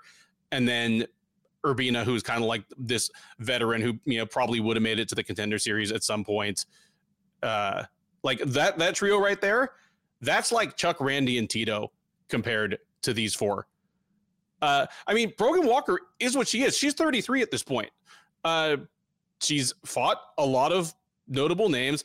Her best win, I mean, her, her best win is definitely beating Miranda Maverick three years ago. Granted, that was Miranda Maverick, age 21, super green, but Walker just, she straight up beat her. I thought she won all three rounds uh, and uh, Maverick down several times, was not outmatched on the feet, but Brogan Walker lost really, really badly to Pearl Gonzalez. It, I don't think I had a rule in place. It's October 2019. It was two fights oh, ago. Wow, it seems like it was longer. Sorry. Yeah, I mean, I just remember because it was like the the headliner. I was on some sort of duty for, for that one, but I don't I don't have a rule for this because I never thought I'd need it, but I have a tough time picking someone in a fight that lost really really badly to Pearl Gonzalez. Uh, I I do like Miller's upside. She is Uh, she's a gifted uh, grappler. She is physically big and strong, and she's a good athlete. She's, I mean, there's a certain amount of Erin Blanchfield vibe from her. And I'm not saying she's the prodigy Erin Blanchfield is, but just in terms of she has a very short uh, mixed martial arts record, but she's clearly a, a seasoned like prodigy of a grappler. And her striking is still a work in progress. That was obvious in the fights on TUF. That was obvious in her uh, in her two Invicta appearances, especially the last one, which was uh, you know her first career loss. It's still a work in progress. Her her striking seems to exist mostly to give her something to do while she looks for a way to get the fight to the ground. But once she's there, she's very much a 10th planet type, you know, kind of unconventional stuff, always moving, likes stuff in transition, un, unusual guard. Against someone in Walker that is kind of well rounded and solid everywhere, but not outstanding anywhere, and doesn't always fight to her own best advantage. I think that's all Miller needs. I get why she's the slight favorite here. Uh, give me Miller to make a successful UFC debut and get what little sizzle there is to be had out of this 30th season of The Ultimate Fighter. Uh, I'm going to say that she doesn't get the finish, but kind of badly out grapples uh, Walker for three rounds. Yeah, so I, I want to be clear. Like, I, like I'm not huge on them. Like, I, I'm not saying that uh, Brogan Walker is is going to be a contender, but like, if you took Courtney Casey out of a fight in, in place of Brogan Walker, are you losing anything? Like, that's what I look at her. I think like, yeah. someone who's UFC level. Uh, both of these fighters, I think they're UFC level. Or the heavyweights. Like, I don't know if I'm if I'm filling out my contender series roster. Like, I don't know if I'm looking at these heavyweights. So that's like like these girls I, these women I think are at least that level. Like they're they could they'd be fine in a contender series. I wouldn't be like scratching my head like why are they on the show. Um, and I think they both look good in, good on, on the show. I think they both had some entertaining fights. Um, they had they actually fought probably they fought, fought some of the better competition too. Um, one thing uh, one thing I'll say about um, Miller's record, yeah, she's two and one, but in fairness, she did avenge her one loss. She avenged it on the show uh, by beating Guthrie. So, uh, and and Brogan Walker, yeah, you're right. Brogan Walker, she's been around. She has some some pretty decent wins. She's fought some pretty good fighters. Uh, she's a southpaw. She has really good output. I mean, she just she pressures, but it's a controlled pressure. Uh, she seems to has good vision. She she seems to really see the punches that come at her, and that's because she's a very like stick and move, like hit, slide, sl- slide back, return, avoid the shot, slide back in. Uh, she throws a lot of feints to kind of draw those attacks out. She has a busy jab.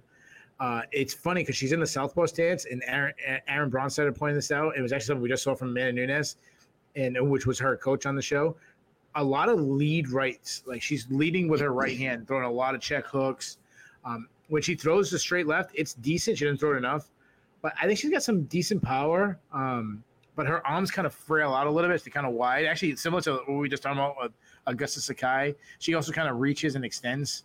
Uh, but and she she keeps her chin high in the air like it's a big target. She will shoot for a takedown, and um, she's got some really strong takedown defense and good hip control. She is a Brazilian Jiu-Jitsu black belt.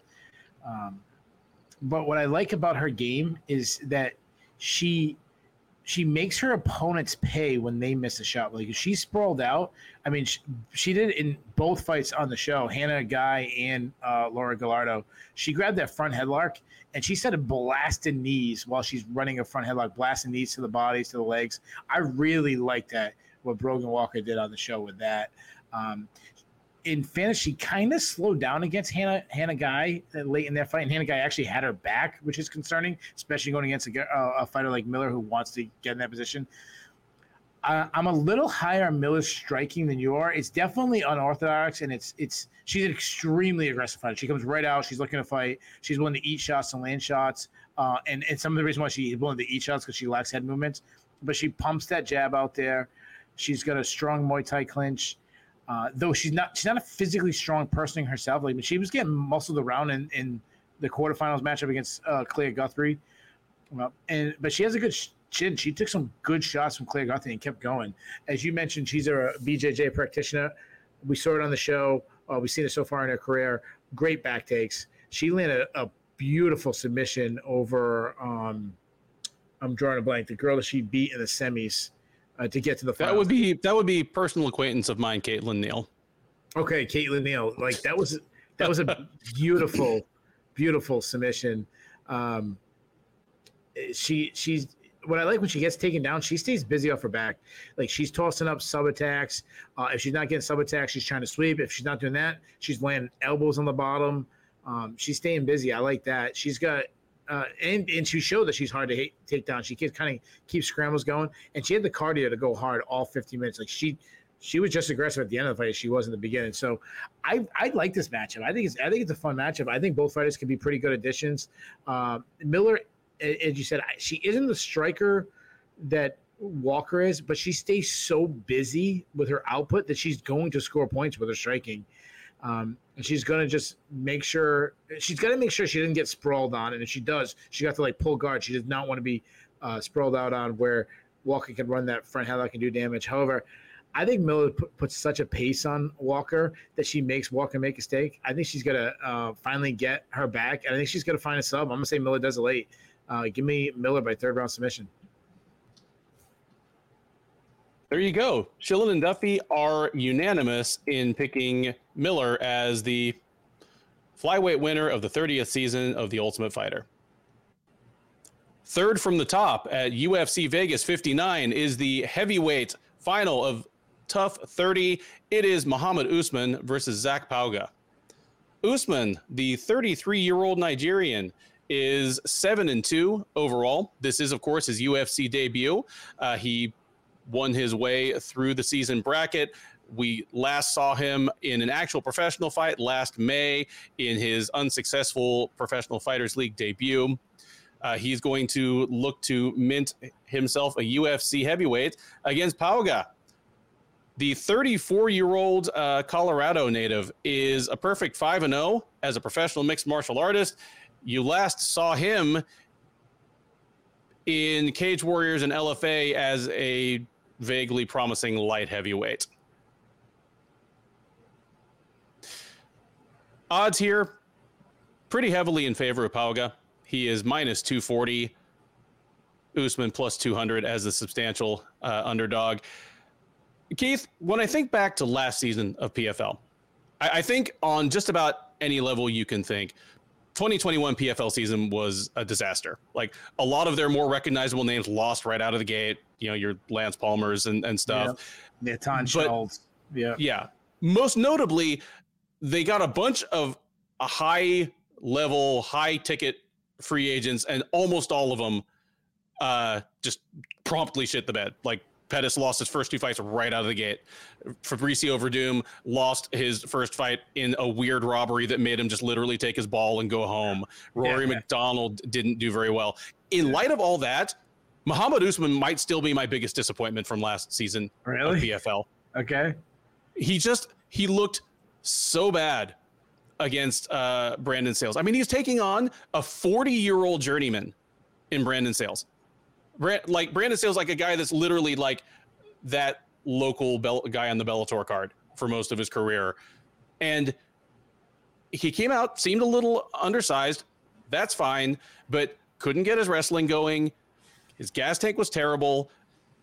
Like, and once he got a little bit tired, Sayles just being much bigger and kind of tough and savvy and more experienced, choked him out, choked him all the way to sleep. He, he looked miserable. Pauga, he at least does have some upside. You know, he's a big light heavyweight, a guy that, you know, clearly, well, I mean, clearly he could make uh, a, a, decent heavyweight because he weighing in around 240, 245 on TUF, looking basically the same as he did at 205, just with like a little more like hydration in his cheeks. based on that alone, based on him like having some some decent uh, skills, I favor him over Usman because Usman won his way to the final on the show, but he looked like basically the same fighter. He's almost, I mean, and it's impossible not to compare him to his oh, uh, older brother. Yeah, there's no. Well, it's it's impossible not to bring it up because he's the younger brother of UFC welterweight champ, arguably the best fighter on the entire planet right now, Kamaru Usman.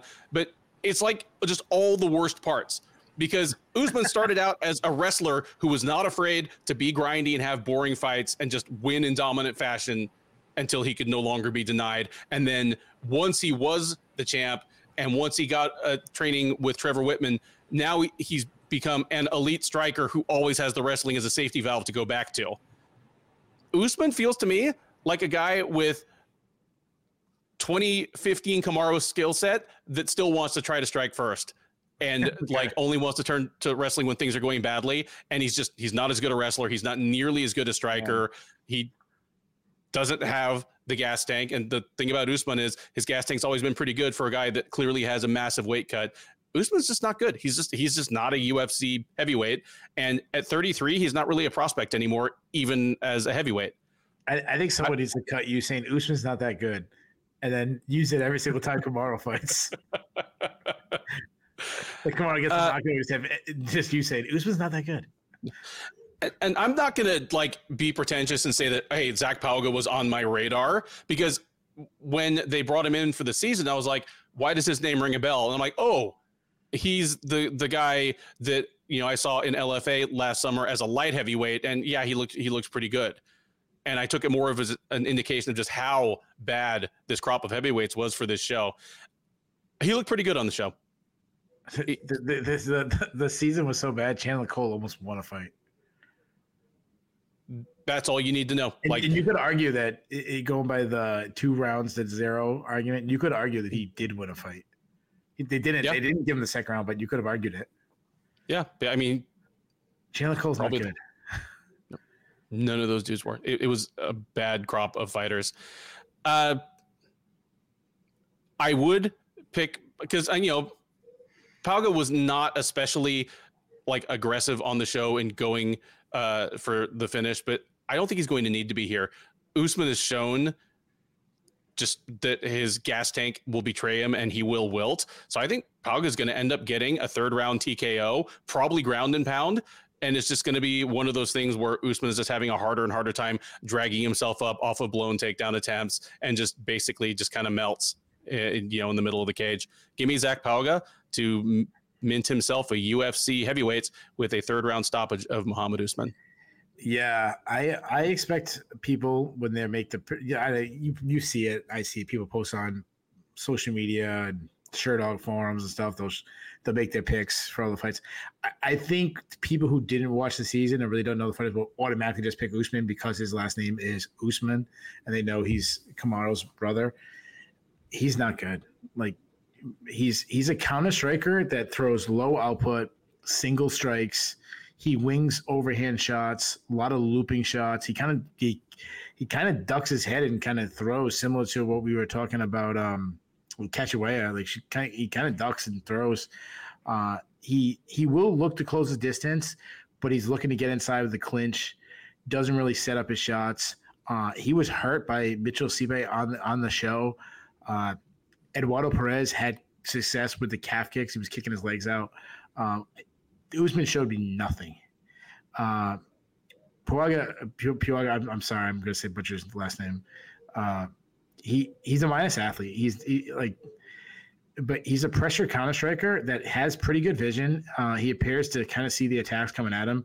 He uses fades well to draw him out. He's a very hold your ground type striker where he he doesn't really move. He just kind of beats you to the point of, of contact. Good output. Um, throws some solid combinations, solid jab. He wings his overhand right, which is his best strike, but then he hurt Jordan Heiderman in, in the semis with a left hook, uh, kind of put him out with that.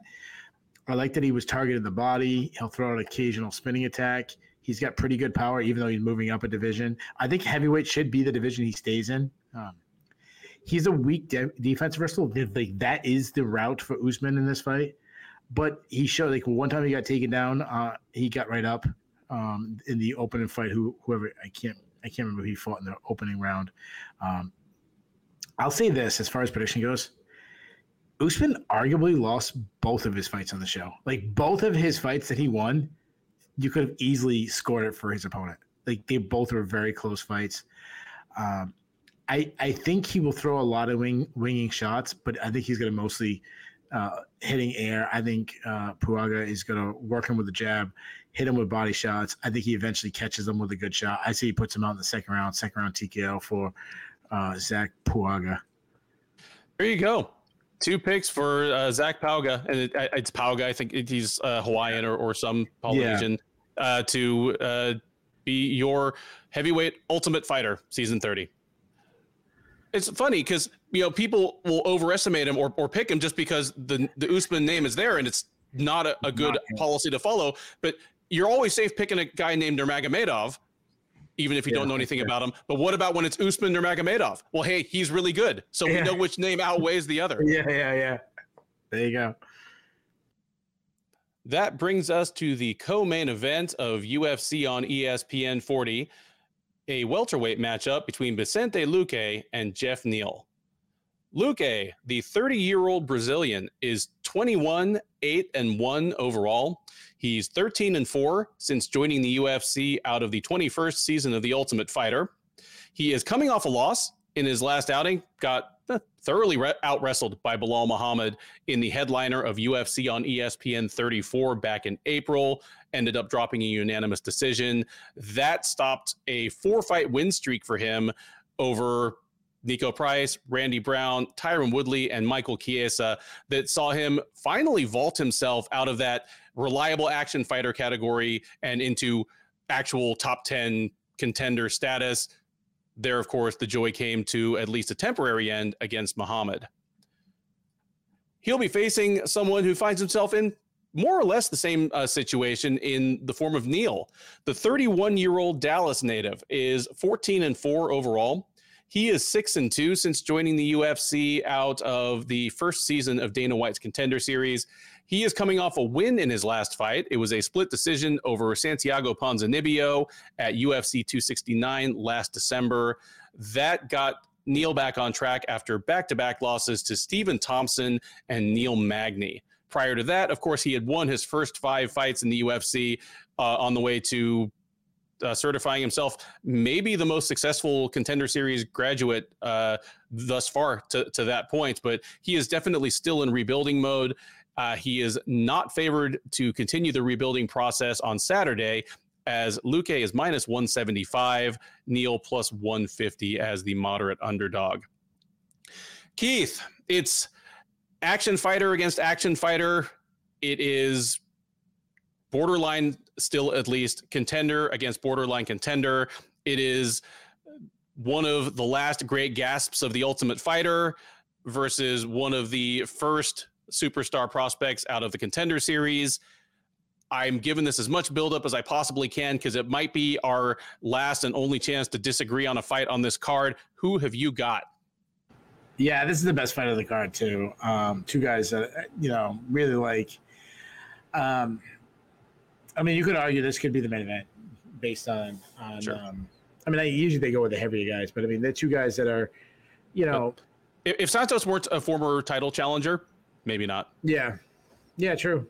But I mean, yeah, I, I, think I think right now um, Hill is the biggest prospect of uh, you know bigger prospect than Neal is right now. Um, uh, Luque, I mean, I don't know anybody who doesn't like Vicente Luque. Uh, he's a pressure striker that wants to move forward. Now, he he doesn't like being backed up. Like that's how Leon Edwards had success when he backed him up.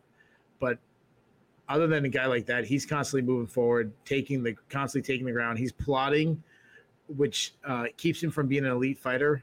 But he's a great boxer. He has a high guard defense, a lot of shoulder rolling, deflecting shots with his shoulder, walking forward, e- eating a shot to land two of his own. One of the most durable fighters in history. I mean, he's got insane toughness.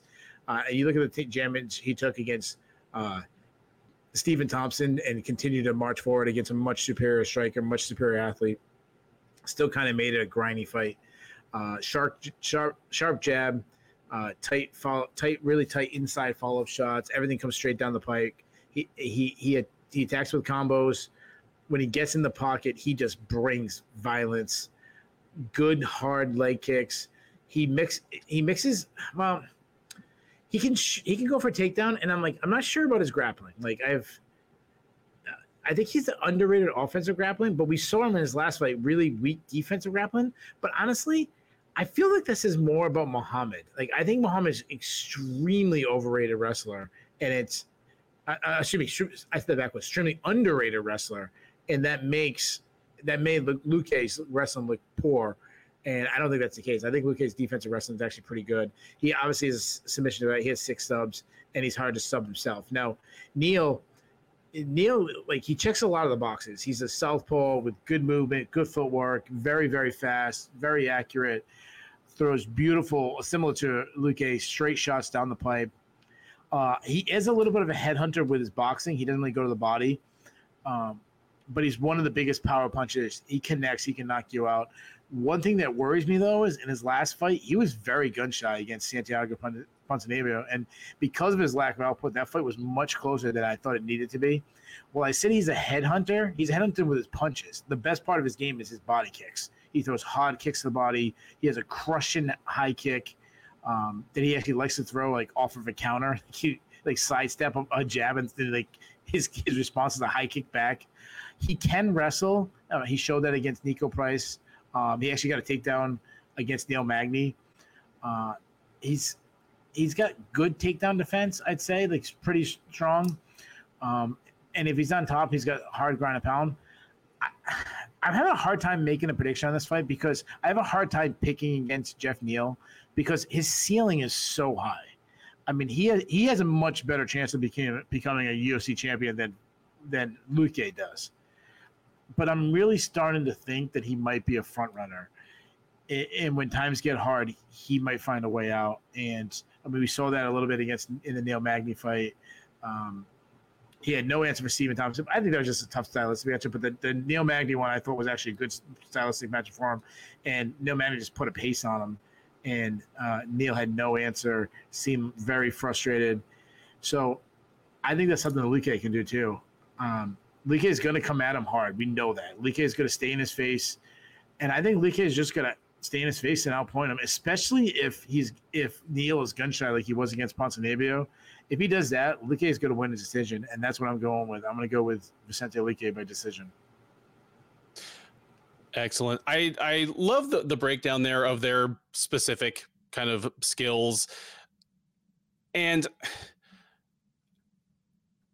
in I, obviously Neal's last three fights, the Thompson fight, the Magny fight, the Ponzinibbio fight, have been kind of his return to earth after yeah. looking for all the world like like the next know, big thing like the next big thing, and not just the next big thing, but the next big thing. Like, is he just going to keep having like exciting stand-up battles and knocking people out all the way up? Is he going to be like kind of the next Robbie Lawler that, that does this? And then yeah, he came back to, to earth, and we kind of saw three different things there against Thompson. He just got outclassed by one of the best strikers in the history of the sport.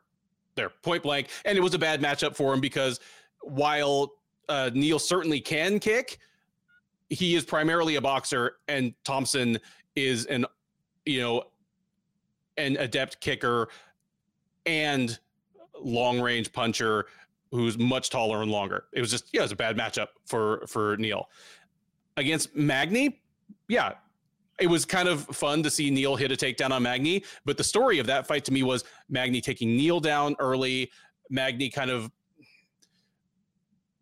uh, smothering Neal late, yeah. like you know, getting the clinch a lot and just not letting Neal dictate the distance where he does his best work. And hey, there are a lot of elite strikers that just don't react well to that. That's always been Edson Barboza's Achilles heel, and he's got one of the greatest highlight reels in you know ever. we've ever seen. Yeah, Ponzinibbio is another one entirely because he was a little gun shy.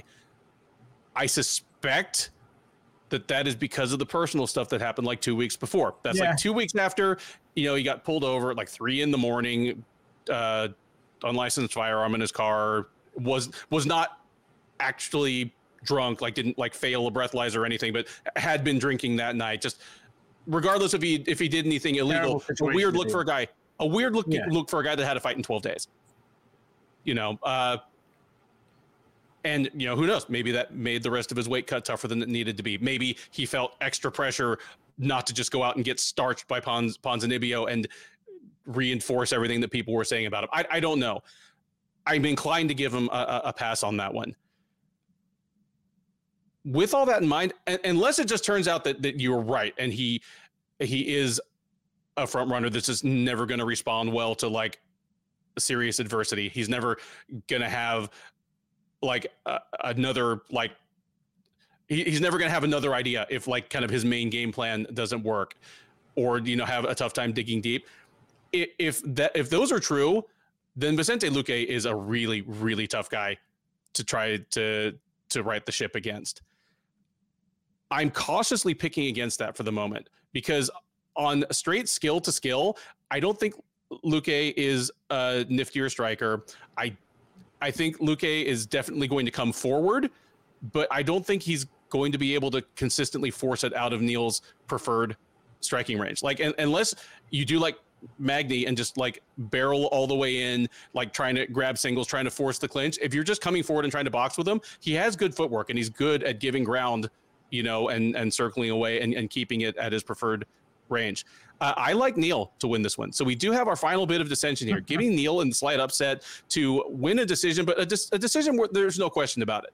Like Luque, you know, he's he's the guy with like one eye mostly swollen shut at the end. Nobody really got close to getting finished, but Luque is the one that really got hurt once or twice. We come to the main event of UFC on ESPN 40 a light heavyweight matchup between Thiago Marreta Santos and Jamahal Sweet Dreams Hill. Santos, the 38 year old Brazilian, though longtime uh, Florida resident, is 22 and 10 overall. He is 14 and 9 in the UFC. He is 4 and 4 in the UFC since moving up to light heavyweight, a run that saw him make it all the way to a title shot uh, against Jon Jones almost exactly three years ago that was close enough that uh, more than a few people actually scored that for Santos. Nonetheless, since then, uh, it has been rougher sledding for the one time title challenger, as that split decision loss to Jones was the first fight in a uh, one and four run that brings him here. The lone win in there, a unanimous decision over Johnny Walker last October. But since then, he dropped a unanimous decision to Magomed Ankalaev in the main event of UFC Fight Night 203 this March he is going to do his best not to serve as a stepping stone for the the up and comer in Hill. The 31 year old Michigan native is 10 and 1 with one no contest overall. He's 4 and 1 with one no contest since joining the UFC out of season 3 of Dana White's Contender series. He is on a two fight win streak both of those are first round knockouts over Jimmy Crute last December and Johnny Walker in the main event of UFC Fight Night 201 back this February. Hill, pretty strong favorite here, minus 275. Santos available at plus 225 on the comeback. Keith, Jamahal Hill is, he's not Magomed Ankalaev by any stretch of the imagination.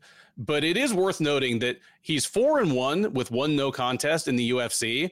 The no contest was him absolutely kicking the crap out of Klidson Abreu and then testing positive for weed. You know, again, so he wasn't roided up; he was just weeded up, and it.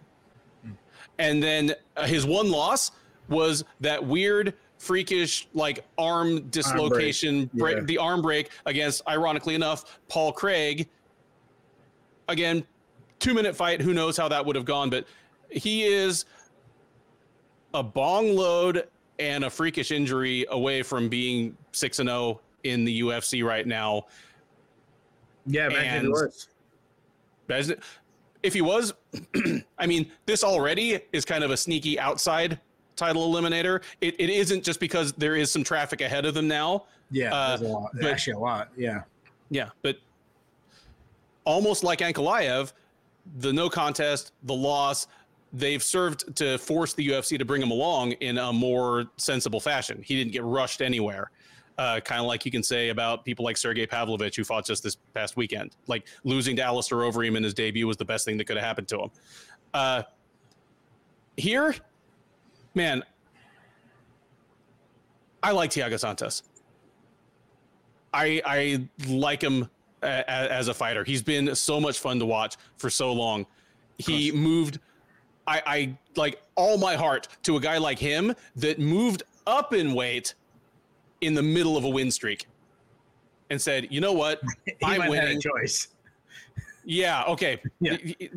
We had some some some rumble weight, you know, action going on there, but nonetheless, I mean, he was he was winning fights when his hand was more or less forced up to 205. Turned out to be a solid move. I mean, that win streak that kind of brought him to the title shot against Jones, against Kevin Holland, Eryk Anders, Jimi Manuwa, and Jan Blachowicz. That staged pretty well. We didn't know what we had in Holland and Blachowicz at the time, but the Jon Jones fight, not only did he lose, but he hurt his knee bad.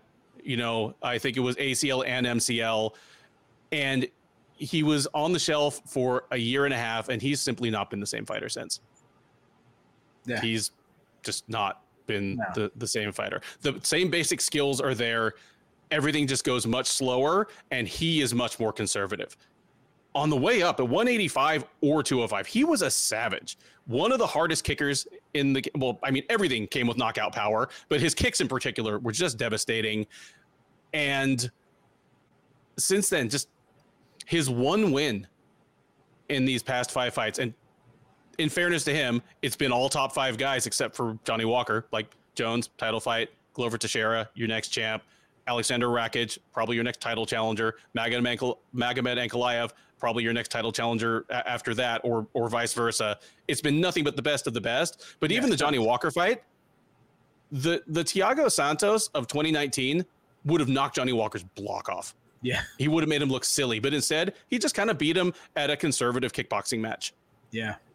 Uh, he, I mean, on some level, he could do that to Hill, but I am not favoring him to do so.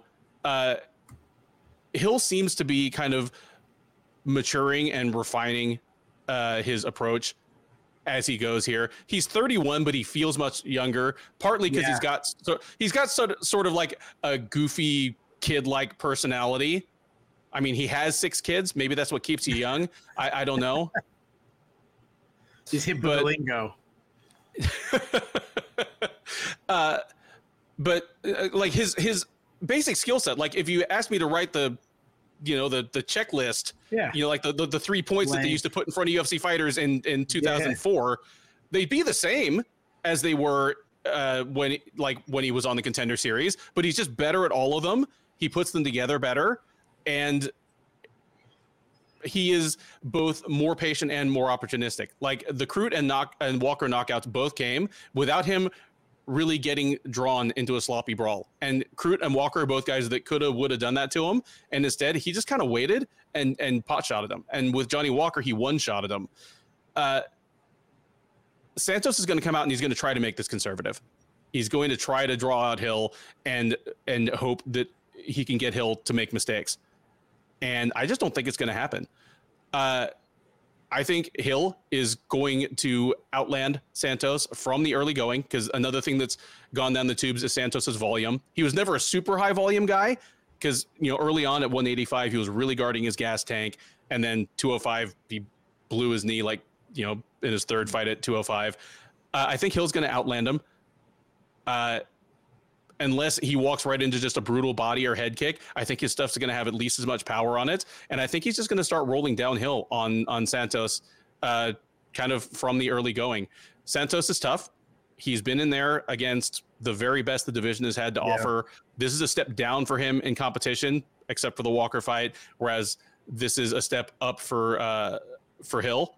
Mm-hmm. But I think they meet in the middle and then some. Give me Hill by third round TKO. I don't think this makes it to the championship slash main event rounds. Uh, I, I, think Hill gets the TKO, just kind of outstriking Santos worse and worse as the fight goes along in a fight that probably never makes it to the ground. Uh, how big of a favorite was Hill again? Minus 275. Yeah, that's huge. And uh, honestly, I'm not surprised. I mean, uh, it, Thiago Santos in his prime, he was one of the scariest dudes in the UFC. But he had, he had, I mean, if you were like creating a ultimate fighter, like you'd use the body of Thiago Santos. I mean, he's yeah, you the tattoos, everything. Like he's got it going. Uh, he's so explosive, hits so hard, power in both hands. I mean, his straight left, one of the deadliest punches in MMA history. Um, he could just wing power hooks that ends a fight in an instant, crushing, crushing kicks. Talk about body kicks. Cat, uh, I mean, he was hurting Jon Jones with calf kicks, but he has not looked good since the Jon Jones fight. Uh, obviously, you mentioned it. Both fight, both knees got blown out. Um, uh, but since then, he's been gun shy. He backs like straight up to the cage, not doing much, not explosive anymore. Uh, sure, he's older. Sure, he's had some injuries. Uh, the, those he just seems I don't want to say a shot fighter because he's he's fighting studs. Like he had even Johnny Walker um, wasn't a like warm up fight. Like hmm. you know, he's a top ten fighter at the time. Yeah, exactly. That's my point. and and it's Johnny Walker. Yeah, like he's beatable and, and there's ways to beat him, but he's also extremely dangerous at what he does, and, and that's being fast, being explosive, throwing big bombs, kind of what Santos does in his prime. So you kind of like gave a very similar, uh, you know, Santos more controlled than Johnny Walker, but you get you get what I'm going at with this. Yeah. Uh, it, his his takedown defense was always bad. I mean, and then Glover Teixeira took him out and, and, beat the brakes off of him. And they say he's a percentage to black, but we've talked about this past like yeah different levels for different schools. His school isn't that high. Um, I mean, he really isn't a black belt. Uh, and he's really slowed down his pace. He never pushed a hard pace to begin with. because he had to conserve his energy. As he's gotten older, it's gotten even worse. It's been painful to watch. Uh, Hill, he's a southpaw. Like you said, you want to check the boxes. Southpaw is one check. Long and lengthy, there's another check. Great striker, accurate, power, powerful. Uh, I mean, he's also his straight left is deadly. Uh, he, he he's intelligent, where he goes to the body first, works the body, throws step in knees, teep kicks, body kicks. Uh, you know, all the offensive striking boxes are checked with him. The things that are a little concerning, I think, uh, I think you mentioned right, like he's older than you think, but he's young in fight years. Yeah, if that makes sense. Like he doesn't have the mileage that he that he think. He, he's like, he's that that car you find in like Auto Trader that's like, oh. man, oh. like he didn't debut until he was like almost twenty seven. Yeah, like he's he's that like 2013 Toyota Tacoma but it only has like sixty thousand miles. You're like, 2013, huh. like, is it? Yeah, it was also uh, Grandpa's truck that he barely pulled, came out. You know, he only drove to Home Depot twice a week. You know, um, so he does come off as a prospect where he really should be in his prime. I mean, I, I shouldn't say he should be in his prime. I mean, the guy's a top ten fighter fighting in the main event of a of a fight night. So I mean, yeah, he's in his prime. But you, you get what I'm saying. He still feels yeah. like that guy, new kid on the block, rising up. There's um, there's something that that makes you think he's going to keep improving for another year or two. Yeah, yeah, that's a good yeah that's that's a good way to say it. Uh, and and that's it actually leads to my point. Like he has some defensive holes, but he, he keeps his chin high, he keeps his head on the center line. Uh, he has that tall men's defense where he slides his head straight back to avoid things, and he's so long and lengthy that it's hard to connect. Uh, so those are some things he needs to improve. I like that when people try to crash the pocket on him, he always initiates the clinch first. So he wants to be on the offensive. I really like that. Good knees inside. He uses his height well. He will sneak in a takedown, but like I would hardly call him a wrestler. I actually say he's a weak defensive wrestler, but he's hard to hold down. He understands uh, that you lose if you're staying on the ground. So, he, uh, yeah, he'll toss up some subs off his back, but then more just kind of create a scramble and get back to his feet. Uh, as as far as British goes, everyone is always going to respect Thiago Santos power forever.